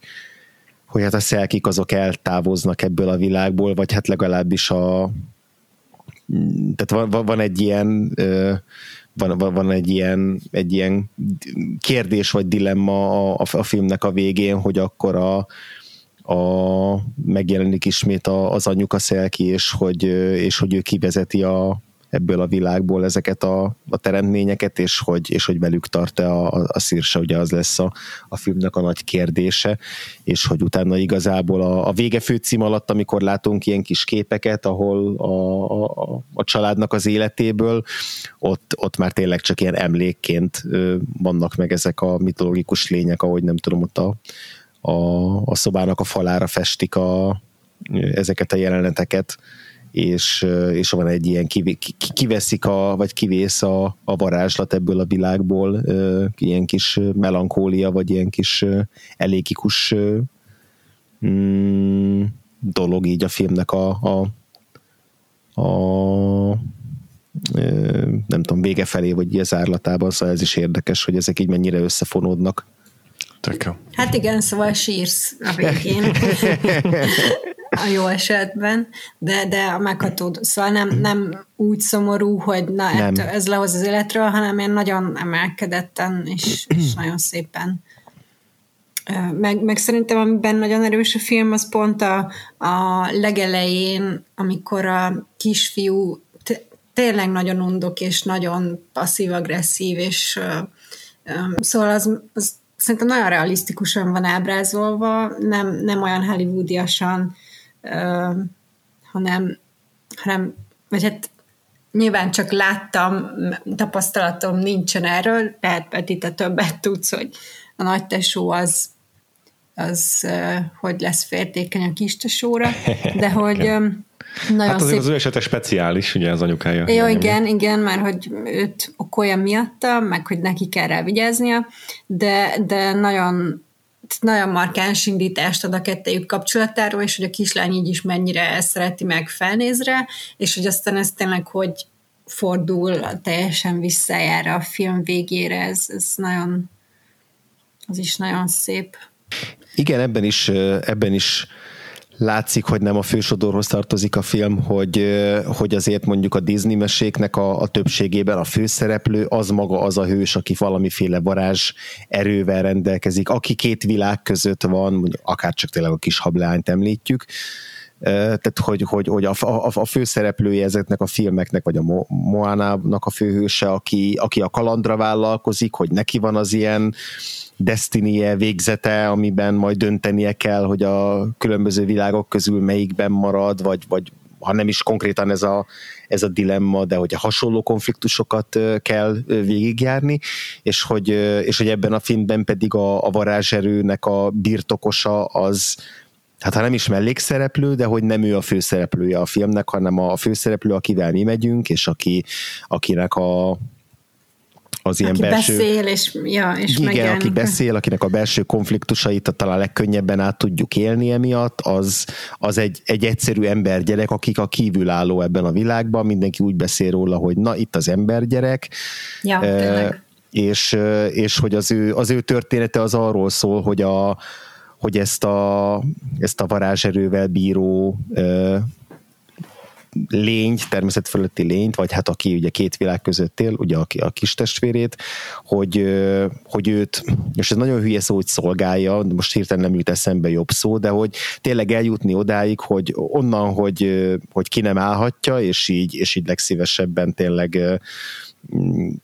ha nem is Hát tengerbe... majdnem hagyja megfulladni. De, ha, igen, ja. ha nem is tengerbe dobná, de majdnem hagyja megfulladni, aztán amikor együtt vándornak, akkor így nem tudom, kényszerből így kötőfékre teszi Ja. kb, és akkor úgy, úgy vonszolja maga után, de akkor se akar ráhallgatni semmiben, és inkább csak idegesíti, és hogy innentől kezdve viszont eljut odáig, hogy amikor hazaérnek, akkor pedig utána ugrik a vízbe, meg, meg vagy, le, vagy lemegy, a, lemegy a tenger alá a bocsánat, lemegy a tenger alá a, az apjuk által elsüllyesztett kincses ládikában a, azért a kis kabátért, ami, ami megmentheti az életét, tehát hogy ott ténylegesen ő, ő mindent megtesz azért, hogy a, hogy a szírsa ö, jól legyen, és hogy ő, ő, ő, ő rendben legyen, és ez, ez, ez se feltétlenül az az út, amit így a biztos lehetne találni ilyen ö, Disney főszereplőt is, de azért szerintem nem, nem ez a gyakori, hogy a gyakorlatilag egy sidekick karakter a, a Ben, és mégis ő a filmnek a főszereplője. És tök jó, hogy, hogy mert féltem, hogy mondom, lehet, hogy nem fogja senki kimondani, hogy Szírsa, mert hogy leírva ugye ezt a nevet szegény Szírsa Ronan biztos sokat szív, hogy hogy ejtik a nevét, de tök jó, hogy ezt a nevet így, így tehát, hogy elérhetővé teszik. De két, két, tehát van még más kiejtése, azt hiszem szörsának is Igen. szokták mondani. De itt, itt szírsa, nagyon szépen kiejtve. Igen. Ami egyébként szabadságot jelent, meg, és akkor utána néztem, hogy beszélőek-e a nevek, és kiderült, hogy a, az anyuka neve meg szomorúságot jelent, aztán ha hmm. vannak ilyen kis vizuális gegek, hogy amikor megjön a nagymama, akkor a OW45 a rendszáma a kocsijának, ami az Old Witch-re is, hmm. már az a gúny neve, és az All Witch, mint a bagoly boszorkányra is utal, igen. és egyébként a két név, ez az Old Witch, meg az All Witch, ez, ez kb. ugyanaz kiejtésben.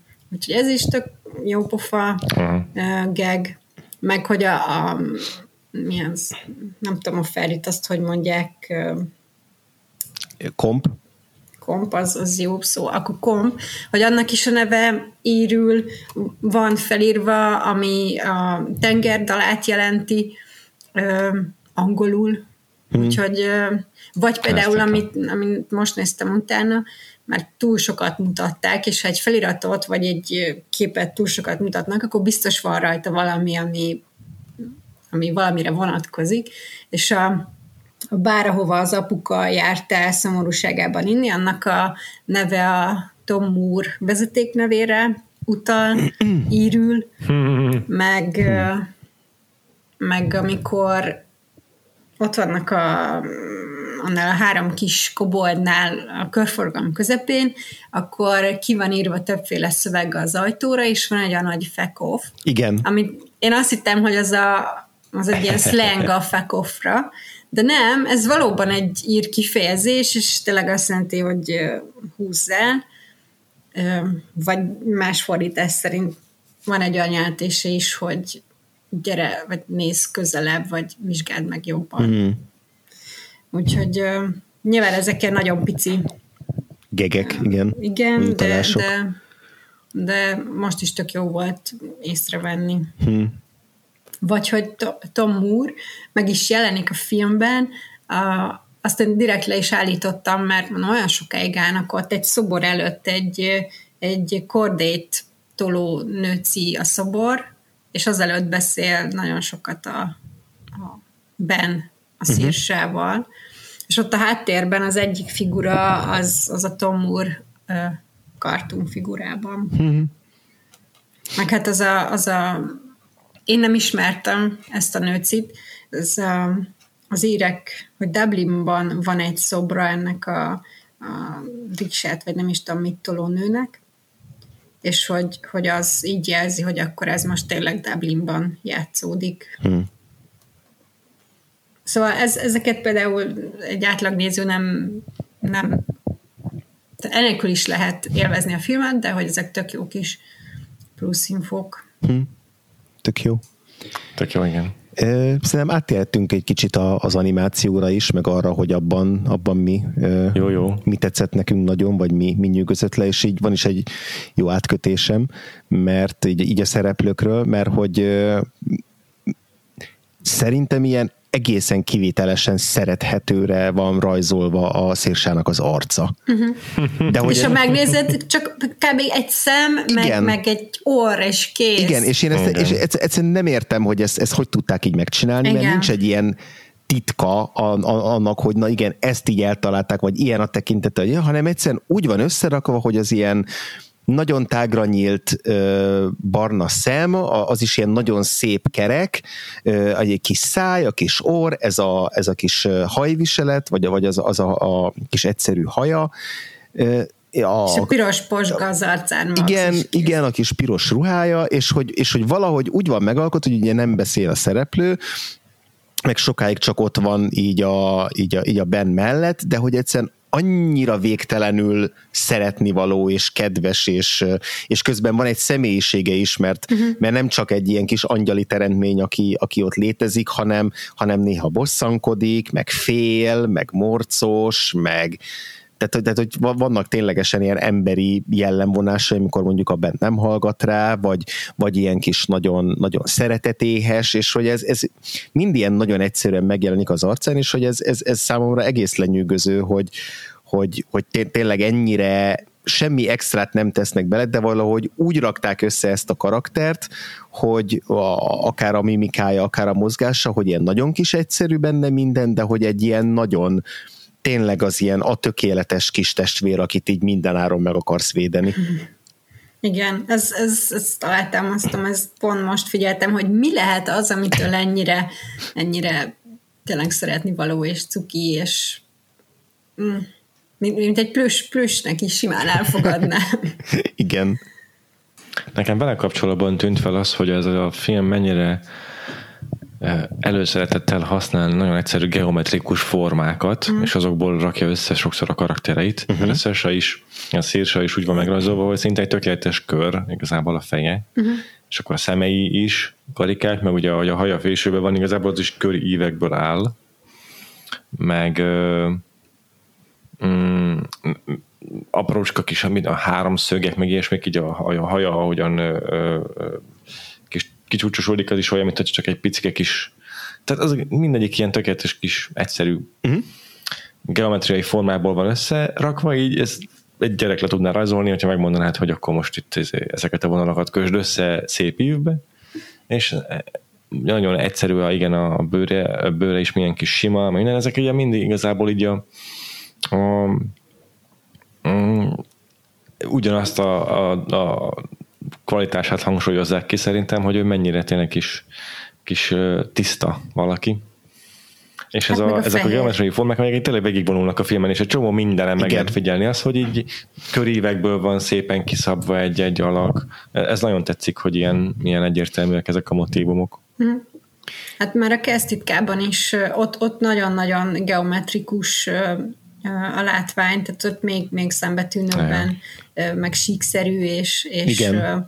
és a kompozíciók is úgy vannak megcsinálva, vagy így középre van komponálva, és nagyon sokszor uh-huh. szimetria, uh-huh. tehát szimmetrikus a, kép. Itt, itt azért már kevésbé, de hogy még mindig nagyon, főleg amikor a, ahhoz a, a, az öreg bácsihoz megy le a hosszú hajjal, uh-huh. na, na ott uh-huh ott, ott még inkább látszódnak ezek a kunkori, meg igen, ezek a kunkori formák, ezek az ilyen fraktálszerűen csavarodó mindenféle rajzok, ezek a vonal, vonalrajzok, ezek meg a pikt ábrázolásokból jönnek. Ugye a piktek az egy népség volt, egy, egy törzs, nem tudom pontosan nép volt, akik az angol száz területen éltek, és egyébként ez a, a, a kultúrának is jelentős befolyásolhatásai, hat, hat, a kultúrára is jelentős befolyásolhatásuk volt, és akkor a Tomórék kutatták a piktábrázolásokat is, ezeket így lehet megtalálni a neten is egy csomó ilyet, és tökre ezek, a, ezek az ilyen csavarodó tekerelő spirális minták onnan jönnek, majd az Instagramunkra, a Vagfolt Podcast Instagramjára fogok kirakni pár ilyen képet, ha addig el nem felejtem, és akkor megnézekethetitek ti is, kedves hallgatók, hogy ezek a piktábrázolások hogy néznek, és akkor össze lehet majd hasonlítani pár screenshottal, amit szintén kirakok majd a tengerdalából az Instagramunkra.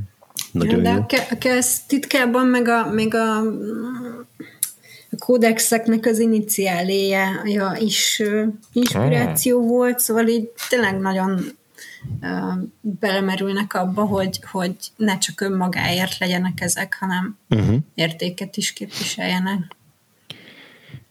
Meg hát még azért kilóg a tengerdala annyiban a három film közül, hogy ez, ez kortárs uh, környezetben mm, játszódik, igen. míg a másik mm. kettő az a 9. meg azt hiszem a 17. vagy 6. században. Igen, igen, igen. igen. 17, igen, igen. És úgy emlékszem. Igen én is egyébként tökre ezeket figyeltem meg így most ez alapján a, a két film, a, a Wolf Walkers, meg a, meg a, a Song of the Sea Tengerdal alapján, mint a Cartoon Saludnak a, a védjegyei, amiket mondtatok, egyrészt a geometriai formák, a szabályosság, akkor ez a síkra vetítés, tehát hogy a, ez már a Wolf Walkers is borzasztóan tetszett, hogy ott, a, ott, a, ott az a nagyváros, az folyamatosan, ott a, a térbeliség az, az, az a síkba van meg ott még monstrumabbnak tűnik igen. így a, a város. Igen, a szürke, igen. erős kocka, meg, meg formákkal, téglapokkal. Igen, igen, és ebben a filmben is így egy-két screenshotot lőttem csak, de hogy az, azokat is, hogyha így váltogatom, akkor tényleg nagyon kijön az, hogy mennyire középre komponál, mennyire szimmetrikus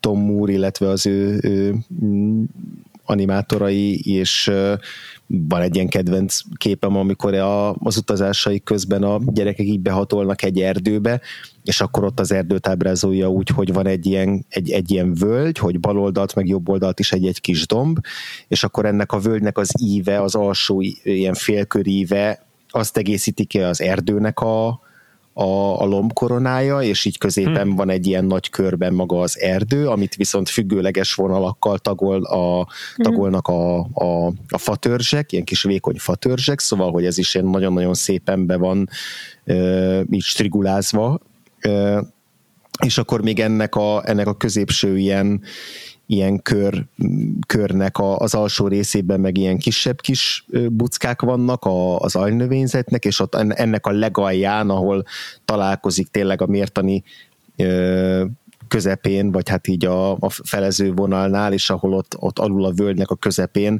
ott van az a kis bejárat, a kis sötét bejárat, ahova a, a, a két gyerek így, így behatol, és ez így annyira szuper jól néz ki.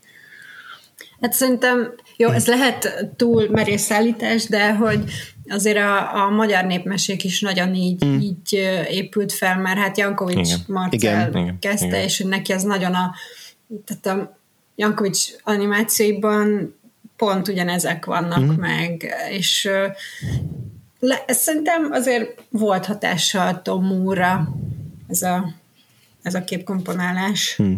De Szerintem lehet, is. mert, mert én annyira nem ismerem mondjuk az ír festészetet, vagy nem is tudom, lehet, hogy ott is ez van. Hm. Hát igen, ez nehéz megállapítani, hogy vajon ez direktbe vagy indirekt módon hatottak-e, de hát ezt te is mondtad, hogy az a Kecskemét stúdióval dolgoztak, és az, már ott azon a ponton már mindenképp meg kellett ismerniük a uh-huh. magyar népmeséket, úgyhogy a hatás az vitathatatlan ezen a ponton. Uh-huh.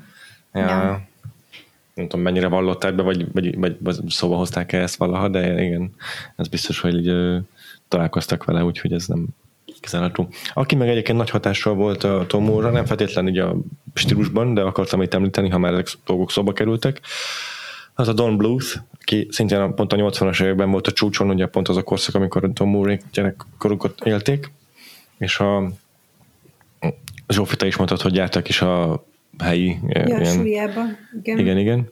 És Hát ugye egyébként a leginkább azzal szembesültek, hogy milyen szörnyű nehéz munka az animáció, úgyhogy nem feltétlenül a kedvéket hozták meg hozzá, de az viszont tetszett nekik, hogy, hogy a Disneynek az akkori mainstream filmjeivel szemben itt tényleg egy ilyen nagyon kézműves és az, a, a művésznek a saját vízióját mm, megvalósító animációt láttak, és nem egy ilyen futószalagon, hát így fogalmazott kb. a Tom Moore, hogy nem egy ilyen futószalagon gyártott bizottság által létrehozott animációs mm. munka zajlik ott, és hát ez az a, a gondolkodásmód, amit szerettek volna megörökíteni, megőrizni a, a Cartoon Salonban, úgyhogy ott leginkább a, tényleg a mentalitás az, amit a Don bluth köszönhetnek, de azért azt se felejtsük el, hogy a Don Bluth egyik első nagy dobása az a Secret of Nim, mm. a, és a Secret of Kells az nagyon hasonló a címadásában szerintem ehhez. Mm. E, és hát a, az is egy közös, hogy a, a nagyon tetszett a Tom Moore-nak, hogy, hogy a, a rajz technikában milyen innovációkat alkalmazott Don Bluth ezzel a fények használatával, hogy világítanak a szemek például. Igen. És a, a, az ő animációs filmjeiben is fontos nagyon a szerepe a fényeknek. Uh-huh. Még ha nem is ugyanaz az eljárás, amit alkalmaz, mint a Don Bluth, de azért ezek a ragyogó kis fénypontok, amik így mozognak sokszor, csillagok. Igen, gyönyörű volt azt nagy vásznon látni. És, és csilingelnek is mellé, tehát ott a hang és az örejek is olyan csodálatosak ebben a filmben, hogy tényleg ez, ez uh-huh. nagy vászonér és hangfalakért kiállt. Amúgy a, a, én még olvastam egy interjúban, ha már a látvány, hogy ugye Tom Moore nagyon érdekelte a stereo, stereo 3D, tehát a stereoszkópikus 3D, és hogy a, a tengerdalát azt csináltak is belőle tesztet, hogy hogyan néz neki, és hogy olyan volt, mint ezek a ez a pop-up könyv, amit így kinyitsz, és akkor tudod, így ki, ki Hú, belőle. Hogy is mondják azt magyarul? Igen, igen. Hú, de jó. Tényleg egy Nem tudom, hogy hívják, de hogy, de hogy ilyen, ilyenre tervezték, de a, hát a producerek azt mondták, hogy hát ez túl drága, és nem, nem. Úgyhogy azért oh, meg volt a, a, a, arra az igény, hogy, hogy, hogy technikában kísérletezzenek. De hogy mégsem azt a, azt a steril 3D-t szerették volna hozzá. Igen, hú, de izgalmas lett volna basszus megnézni tényleg. ja, ja. Bár lehet, hogyha azt mondják, hogy izé felveszünk egy 3D szemüveget, és valamit csinálnak, akkor lehet ez is olyan, mint hogy sok filmet utólag 3D-sítenek.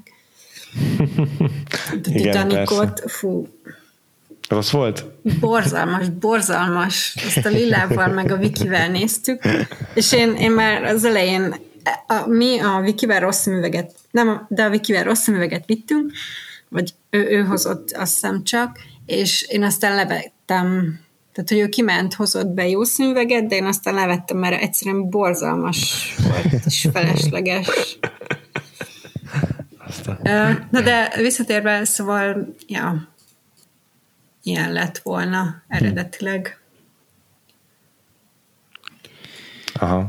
De a, a, pont a wolfwalkers kapcsolatban na ez volt az első filmük, amit át tudtam élni, tehát a promóját, meg a tehát, hogy tudtam rá figyelni, és vártam.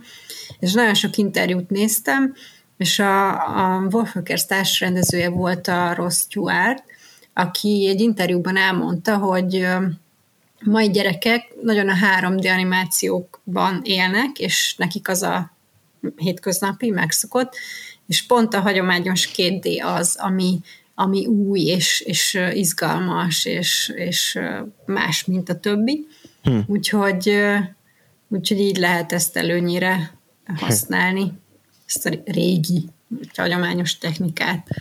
És mutattak, hogyan készült felvételeket is, sok interjúban, és tényleg elképesztő, ahogy aprólékosan megrajzolják, és ahogy kifestik, és nem foglalkoznak azzal, hogy vonalban maradjanak, hanem pont az adja az egyediségét, hogy, hogy, hogy nagyon sok minden a képen az, azt a, a matéria, vagy a, a technika tulajdonságai alakítják mint a, az Armannál, ha beszéltek róla, akkor majd biztos szóba kerül, hogy az új lenyomatok miért látszódnak a, az Arman gyurma figurákon, hmm. holott hmm. most már 21. században nem kéne, de ők is elmondják, hogy hogy azért látszódnak az új lenyomatok, mert hogy látszódjon a néző számára is, hogy ez egy Ezt valós anyag. Igen, igen, és az emberek új lenyomata konkrétan rajta legyen a, a a bábokon. Mm. És egyébként ez már annyira Szóval már ezt is próbálják 3D-ben utánozni. Lettem egy olyan animációs rövidfilmet, ami 3D volt, de azt imitálta, hogy az egy báb, vagy ilyen gyurma ö, film, és a, a 3D karaktereknek az arcán is ott voltak az új lenyomatok. Holott nem, nem valódi Ejha. volt. Ejha. Úgyhogy Aha. hát csak az nyilván gyorsabban és kevesebb pénzből készül, mint a valódi. Igen, mm. igen, igen, igen.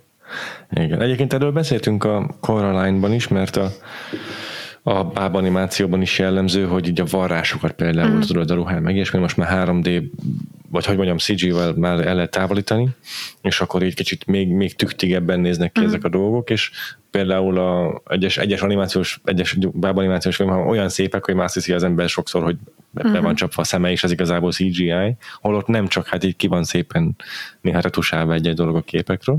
És Henry Selick pont azt a álláspontot képvisel, igenis látszódnia kell ugyanezeknek a kis apró hibáknak, vagy hát illetve vagy valós hibáknak a képen, úgyhogy ő is, ő is hívja annak, hogy látszódjanak ezek, akár az új lenyomatok, mert azért ott is előfordult ilyesmi. Uh-huh mikor nem is annyira, mint a gyurmánál, de ő is kifejezetten mondta ezt, hogy erre, ő egyre inkább ráfekteti a hangsúlyt, hogy, hogy, hogy látszódjanak. Ez most nem láttam a legújabb filmjét, ezt, amit szintén tavaly jött ki a Netflixen, de, de abban is azt hiszem, hogy külön hangsúlyozta ezt, hogy így cél volt, hogy látszódjanak az ilyen aprócska kis mm. hibák pont ezért, hogy a varázsa megteremtődjön a, igen, a kézművességnek. Igen. Hm.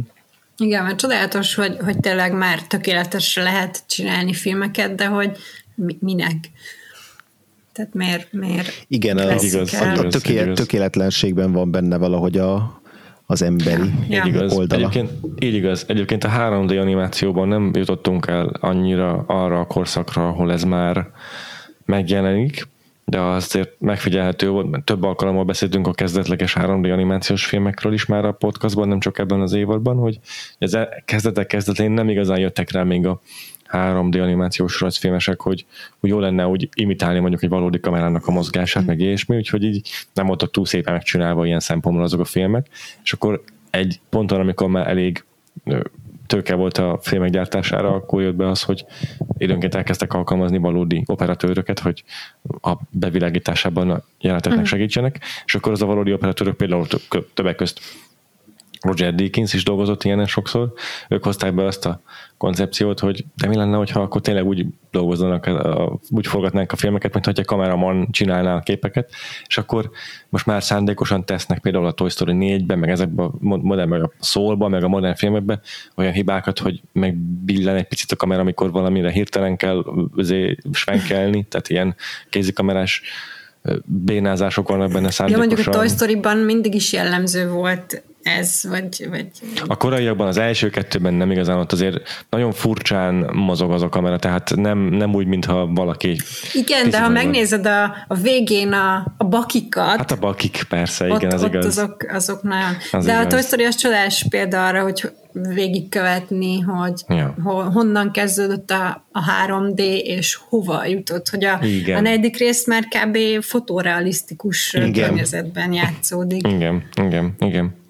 Pontosan. Meg, meg a figurák is elképesztő, hogy, hogy mennyire megtartották a, a lényegüket, de, de hogy a, az anyagiságukat, tehát a, amiből a filmek készültek, hmm. azt mennyire ki tudják hangsúlyozni. A, igen, a, igen. Pont a Woody-nak a csaja, aki, aki a ugye egy, igen, aki ja. egy kerámia figura, és az első részben mindegyik tök ugyanúgy nézett ki, hmm. és itt meg ja. nagyon szép, fényes felületű textúrát adtak meg Kenedikben. Hmm. Hmm. De a, a, azt hiszem arról nem volt szó a, a Klaus című filmről, azt, azt ja. nem vettétek. Nem, ugye? nem, nem, nem, nem. De abban volt, az volt arról, vagy híres arról, hogy, hogy az is hagyományos két d készült, hm. viszont arra gondoltak az alkotók, hogy hát ha már rendelkezésünkre áll minden, akkor miért ne válogassunk, hogy mit használhatunk. És például a fényelést, azt, azt pont a, a CGI jalódották meg, tehát hogy az már nem kézi, nyilván, hanem, hanem azt már a technika adta lehetőségekkel. Aha. És, és tényleg nagyon gyönyörű, hogy nem kell választani, hogy most én akkor egy full CGI, vagy egy full kézirajz animációt csinálok, hanem lehet ezeket keverni is. És gyönyörű eredményt lehet kapni. Minden csak koncepció hmm. kérdése, meg pénz gondolom. igen, igen. No, nagyon érdekes, tényleg. Jó, uh, még a filmnek a motivumairól, témáiról, esetleg a zenéről lehetne beszélni pár gondolatot, hogyha gondoljátok. Uh-huh. Aztán Én a zenét azért említeném meg, Jó. mert mindhárom filmben a Kila nevű ír együttes csinálta a Igen. soundtracket, és baromi jó zenék vannak Igen. a filmekben. Itt, itt a tengerdalában még, még talán a legszebb szerintem de mindegy, vagy nem tudom, hogy a Kelsztitkában is-e, de a Wolf Walkers-ben van egy popszám, és a tengerdel a végén ja. is, mintha lenne egy a, igen, nekem is rémlik. András, te mit akartál ezzel kapcs? Ö, igazából, ja, gyakorlatilag ugyanezt, meg hogy a, a, ugye, az általad említett zenekar volt ugye az egyik mm, név feltüntetve a, a tengerdalának a zeneszerzőnél, illetve ez a Bruno Culé, aki pedig egy francia zeneszerző, uh-huh. akivel pont most foglalkoztunk, és szerintem, most nem akarok hülyeséget mondani, hogy a, Na hát. hogy a valami, valamelyik filmnek a kapcsán említettük őt, és nekem tökre úgy hogy a Coraline, de lehet, hogy teljesen, nekem is, nekem is mindjárt meg is nézem. Teljesen hülyeséget mondok, csak tudom, hogy, hogy azt néztem valamikor a múltkor, hogy, hogy francia filmeket, filmeknek a zenéjét szerezte, illetve a, a, a Cartoon Saloon filmeknek a zenét, de most pont, igen, a Coraline, pontosan a Coraline-nak a zenéjét is Annak ő is gyönyörű zenéje van. És a Coraline meg a Kelsz titka, Secret of Kelsz, ez ráadásul egy évbe készült, szóval akkor elég, elég nagy éve volt. Tényleg. Nem tudom, hogy, hogy hogy oszlott meg itt a, a filmzeneszerzés a Akila és a Bruno külé között, de ugye mind a ketten fel vannak tüntetve, és akkor plusz ugye a, a Liza Hennigan az, aki pedig énekkel járul hozzá a, a a zene szerzése, vagyis hát a, a sound, soundtrackhez. Szerintem hmm. a Killa az a, az a lirixes részeket szerezte. Hmm. De Aha. nem esküszöm meg. Csak ők, ők tudom, hogy énekelnek, tehát ott van. Uh-huh. De igen, nekem is nagyon tetszett a, a, a filmnek a zenéje, úgyhogy ezt tök jó, hogy kiemeltük. Azt nem is tudom, hogy magyarban azzal kezdtek el valamit, ha, ha volt szinkron, akkor ott vajon... Fú, biztos nem. Remélem nem. Igen. Ja. Jó, még így a, a, tudom, már sokat beszéltünk a, a filmnek a különböző témáiról, például, hogy a testvéri irigykedés, meg hmm. ilyesmi, de nem tudom, ebbe, ezzel kapcsolatban maradt-e bennetek bármi, még érdemes megemlíteni? Hát a, a, ezt lehet nem mondtam a szelkiknél, de hogy, hogy a, az az íreknél, a, a, hogy az elvesztéssel kapcsolatos nagyon sok ilyen szelki sztori, és akkor így, így jött a, a, az ötlet, hogy, hogy akkor anyuka elvesztése, azt még nem tudjuk, hogy konkrétan mi történik, de, de nyilván az rányomja a bélyegét a, az egész Igen. sztorira. Igen, igen, igen. Meg hát ez, a, ez az anyai ö, túl gondoskodás, ö, hogy az apa az magába roskad, és nem, nem a gyerekeit elhanyagolja, tehát a kisfiúnak kell kb. felnevelni a kislányt. Ja. Um, már nem annyira emlékszem erre a részére a filmnek, de van az a szekció, amikor már a kislány nagyon-nagyon legyengül, uh-huh. és akkor végül a bátyja mm, elkezdének énekelni azt az altatódalt, vagy hát írnépdalt, amit az anyjától hallott, és akkor kap újra erőre, és fújja meg azt a kis kagyló uh-huh. furuját, akármit. Ugye? Uh-huh. Igen. igen, igen. És ekkor ez a jelenete, azt hiszem, hogy annak a mi ez a lény, annak a a A bagolyboszi? A bagolyboszorkának a nem tudom miében van, lair jében van, uh-huh. a barlangjában, és igazából akkor ő így így meg, meg, meg most tudom, meg, megváltozik ennek az ennek a hatására. Igen, mert széttörik uh, ugye az összes kis üvegcse, és akkor ami, akik elvették az érzéseket, és kövé váltak, azok aztán újra visszaváltoznak. Igen.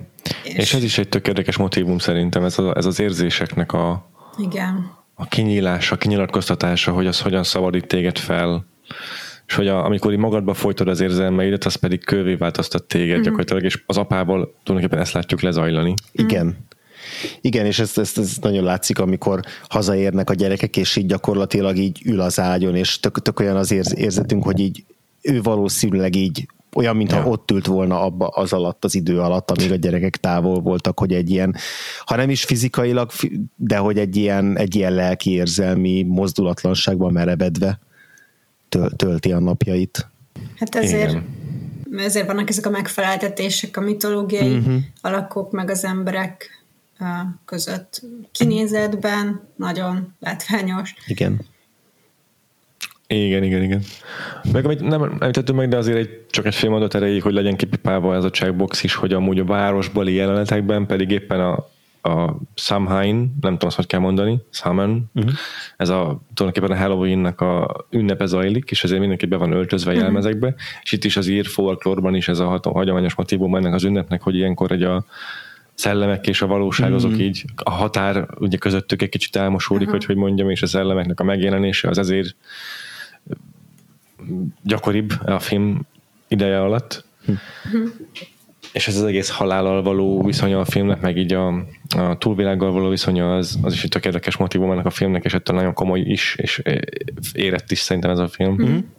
Igen, úgyhogy épp ezért nem tudom, hogy a gyere, egy hány éves gyerek tudná érteni, élvezni a, a filmet?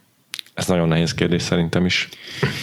Én, én úgy képzelem, hogy a, a látványvilág, a, a testvérpárnak a, a kapcsolata, a kutya, a, a szülőknek a szerepe, hogy, hogy, hogy ez úgy önmagába elvisz, és az, hogy most mondjuk pontosan az, hogy melyik, melyik ilyen tündér mitológiai karakter az mit képvisel, hogy azt, azt, azt átlátni, azt szerintem kevésbé kevésbé lehet, viszont hogy az érzelmi része az, az, az szerintem nagyon szépen végigjárható, és, és így pont annyira, annyira drámai, vagy sötét, vagy pont annyira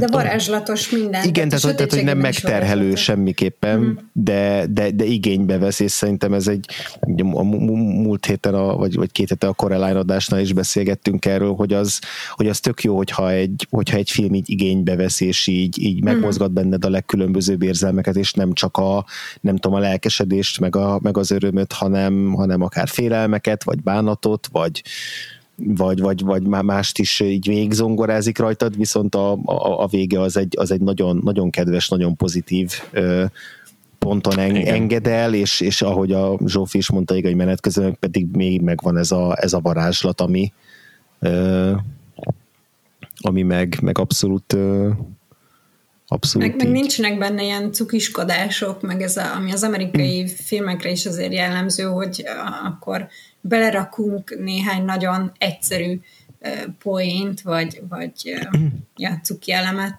Igen. Mert, mert azt a Tom úr is úgy tartja, hogy azért a gyerekek a legfontosabb közönség, és nekik kell a legmagasabb színvonalú uh-huh. filmeket készíteni, mert hát ők, ők ők hozzák be a szülőket is, meg ők lesznek a jövő, tehát hogy, hogy akiket lehet formálni, és, uh-huh. és nem ilyen fingós viccekkel elvenni az idejüket. Van még egyéb, ami ilyen filmes motivum, sztori ellen, amit akartatok jelezni? Ebben is vannak easter csak annyit tudok mondani. Ez jó. Hogy nézzétek meg a, a mert csak a keresztitkát kell hozzá megnézni, úgyhogy. Aha, aha. Ilyen jó. visszautalások, tök jó. Uh-huh. Tök jó, oké. Okay. Még amit akartam itt gyorsan megemlíteni, szintén Tom úr interjúból hallottam, hogy a, ugye mondtam az előbb, hogy szuperhős képregényeken, meg hasonló amerikai popkultúrából származó dolgokon nőtt fel ő is, meg persze Star Wars-on, és akkor neki is feltűnt az, hogy ezekben mennyire sok a hasonló sztori jelen, és akkor hallotta a Joseph Campbell féle fűsmitoszt, és akkor rájött, hogy ezek hoppá, az ír folklórban is benne vannak, és ez is egy fontos motivum volt számára, hogy a, ezt feldolgozza a filmen, tehát hogy a, rájött, hogy mennyire sok a közös uh-huh. elem ezek között, a sztorik között, az ír folklórban is. Ez is egy érdekesség, hogy ez is totál jó megfeleltető a hős mitosznak, hiszen vannak itt ilyen varázslatos segítő figurák, meg, meg hátráltató figurák is, és így a két különböző világot kell bejárni a szereplőnek, szóval ez is így jól, jól, jól lehet rajta felfedezni a klasszikus hős mitosz elemeket. Ja, és a kisfiú a, a igen. aki, aki, Igen. aki a próbákat a próbákat kiállja, igen, és, igen. és ő az, aki teljesen hétköznapi és a saját erejével írja, nem pedig varázstudókkal. Igen, így van. És akkor egy pillanatra még tekintsünk rá a Cartoon Saloon jövőjére, uh-huh. hiszen most azért ez mégiscsak egy nagy korszak zárult le a Moon, vagy a, Moon, a, a, a Wolfwalkers-szel. A Moonwalkert akartad Igen. Most idén már jelent meg új produkciójuk, egy kis film. Még nem láttam, de a Disney Plus-on már nézhető elvileg a Star Wars Visions második évadja, amelyben ilyen mindenféle egyedi stílusú animáció ban dolgoznak fel, vagy hogy mondjam, készítenek új Star Wars sztorikat, és nagyon dicsérik az idei felhozatalt, és közöttük az egyik a Cartoon Saloon műve. Oh. Én csak képeket láttam belőle, de az nagyon Cartoon Saloonos volt, nagyon jól nézett ki. Jól sikerült házasítaniuk a Star Warsnak a vizuális nyelvét, meg a hm. Cartoon Saloonnak a De az akkor olyan, mint a Love, Death and Robots, hogy mindegyik részt más, milyen stílusban, más így van. alkotó. Hm. Így van. Így van Na, így van. akkor lehet, hogy még Igen. is fog egy Én Star Wars. egy részt mm-hmm. láttam ebből, az pont nem a, pont nem a Cartoon Saloonnak a, a, az epizódja volt, de, de az ki, tényleg kifejezetten, kifejezetten izgalmas és kreatív Aha. animációval dolgozott. Ez a második évadnak az első része volt, amit én láttam, és a második évad második része, ha jól látom, az az, ami Cartoon Saloon és a Paul Young rendezte, úgyhogy tök kíváncsi vagyok, hogy milyen. És tényleg kicsit szerintem tök jó párhuzam a, a Love Death Robots. Hmm. És, és bocsánat, most nézem, hogy a negyedik rész pedig Ardman lesz. Hmm. Nice. Úgyhogy. Szerintem mire a hallgatók hallgatják, lehet, hogy már az is kijön, nem tudom mikor vagy milyen ütemben jönnek Ó, ki közben most nézem, hogy május 4-én kijött az összes rész egyben, szóval oh, mindegyik ok. megnézhető. Okay, És ilyen hát 20, akkor... 20, 20, 25 perc, azt hiszem egy epizód, úgyhogy érdemes. Uh-huh. Na. Majd lehet, hogy ebből is kirakok néhány képet az Instagramunkra. Uh-huh. Ezen kívül a filmeken benne. is dolgoznak. Tom Moore-nak nem tudni, mi az új projektje, de a társai között. Azért, azért most terben van azt hiszem egy Julian, vagy fogalmam is, hogy kell kimondani, mert, mert ugye A, A betű van, az A ékezetes betű van rajta, Julian című film, és ki, fog, ki nem fogjátok találni, de sellőről szól.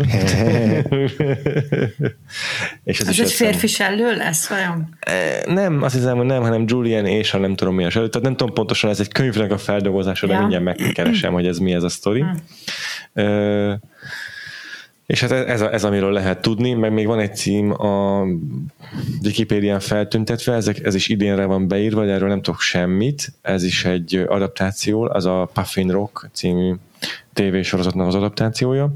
Mm, ez is ír történet, és ez meg a saját animációs sorozatuk, tehát ez annak egy filmverziója igazából, úgyhogy ez nem egy teljesen eredeti valami. A Giuliano story, meg gyorsan megkeresem, hogy az micsoda. Az a Cartoon Brune, olvastam csak róla, hogy Louise Bagnall lesz a filmrendezője, aki már korábban dolgozott azt hiszem a a stúdióval, nem vagyok benne biztos, és az a cím, de igazad, igazad van, uh, Julian is a Mermaid, ez a, ez a, ez a könyv címe, hmm. Jessica Love regénye, és uh, nem tudok róla ennél többet. ez egy viszonylag rövid kis történetecske egyébként, mm, úgyhogy biztos ki lesz bővítve majd a filmhez a sztori. De ez, ez, vagy nem tudom, hogy a könyvborító alapján nem, nem úgy sellő, han, vagy úgy, hanem csak eljátsza. Eljátsza? Na, na, aha, hát nem tudom, majd kiderül. Aha, aha, aha. aha. Meg egy ilyen, hát nem fekete kisfiú, de, de valami aha. hasonló. Hmm. Aha, aha. Tényleg ez Coney Island Mermaid Parade. Ez egy ilyen esemény. Coney Islanden, és ott játszódik, és akkor ez tényleg ja, egy ilyen parádé ezek szerint, ahol beöltöznek ezek szerint az emberek aha, aha. sellőnek, és tényleg vannak róla képek, ezért régóta megrendezett valami, akkor ez valóban csak egy ilyen sztori. Na mindegy. Ezeken dolgozik most a Cartoon Saloon, nagyon fogok mostantól rájuk figyelni. Igen. És örülök, hogy már kétharmadát láttam ennek az ír trilógiának, meg még a Breadwinner-t is be kell pótolnom, úgyhogy van mit. Ja, annak már a, izé volt a pro, egyik koprodukcere,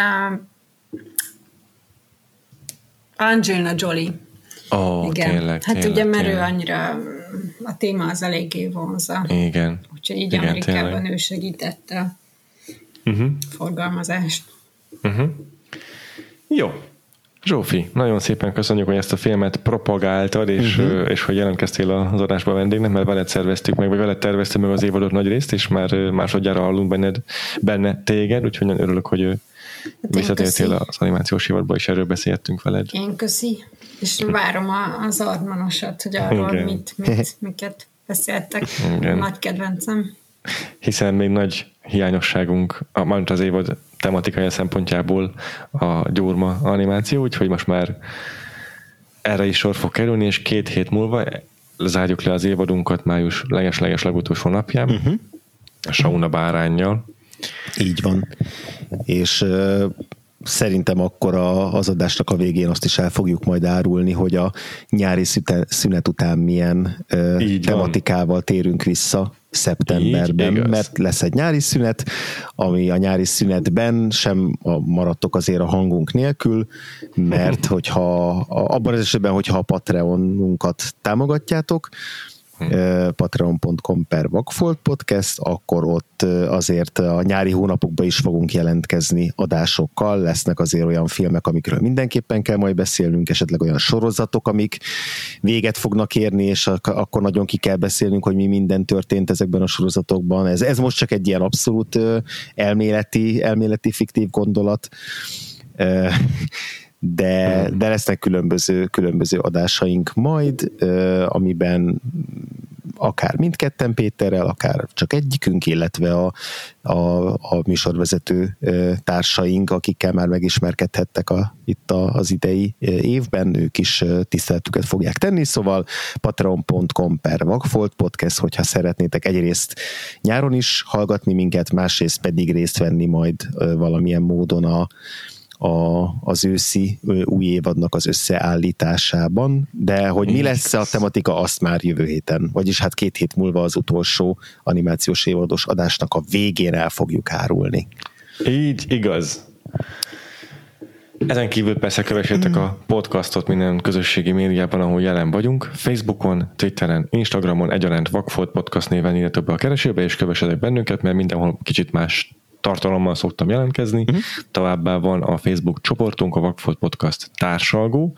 Ne felejtsétek el, hogy itt már nem csak a falatokon fognak megjelenni posztok, hanem vannak külön kis chat szobák is, amelyekben szintén be tudtok csatlakozni. Van egy külön chat, chat szoba a támogatóinknak, van egy, ahol a March Madness-ről beszélünk, akkor van, ahol a box office-ról, tehát a, a filmes bevételekről, úgyhogy a Vakfolt podcast volt mindenképpen ajánlom azok számára, akik nem annyira követik a magát a csoportot, és azok számára meg pláne, akik még be sem léptek, mert elég aktív az élet azért a csoportunkban. És akkor mondjuk, mondjuk el mi is, hogy bennünket hol lehet olvasni, követni az interneten. Zsófi, kezdte kérlek.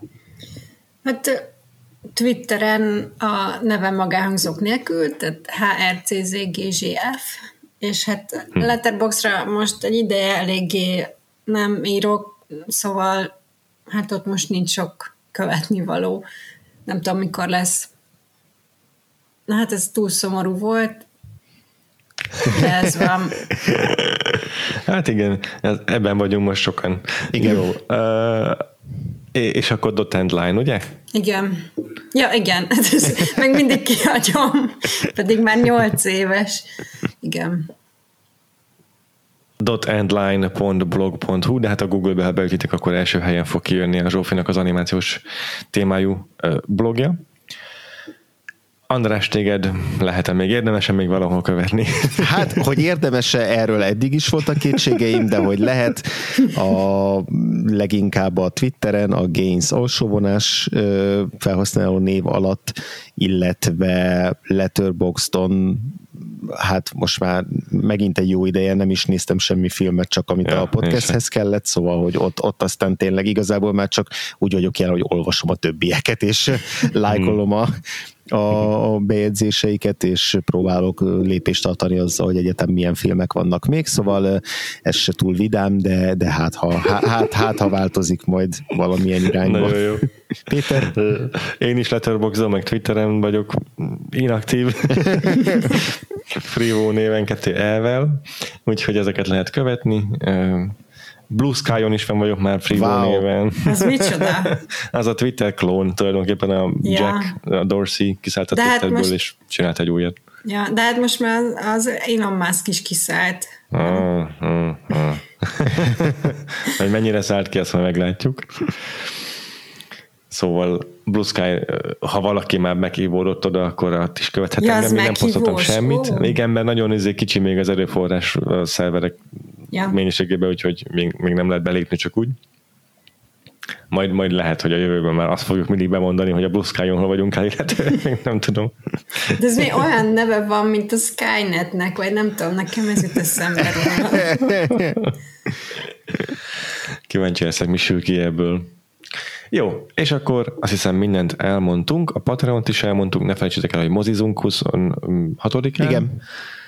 YouTube-on is, Spotify-on is, Apple-on is, Google-on is lehet követni a podcastot, iratkozzatok fel, hogy nem maradjatok le a legújabb adásokról. Most pláne érdemes, hiszen lehet, hogy itt a fő feedben pár hétig, hónapig rádiócsend lesz, szóval ha nem iratkoztok fel, akkor lemaradtok arról, mikor térünk vissza. És akkor ezzel búcsúzunk, két hét múlva zárul az animációs évadunk, és bejelentjük azt is, hogy mivel fogunk foglalkozni szeptembertől.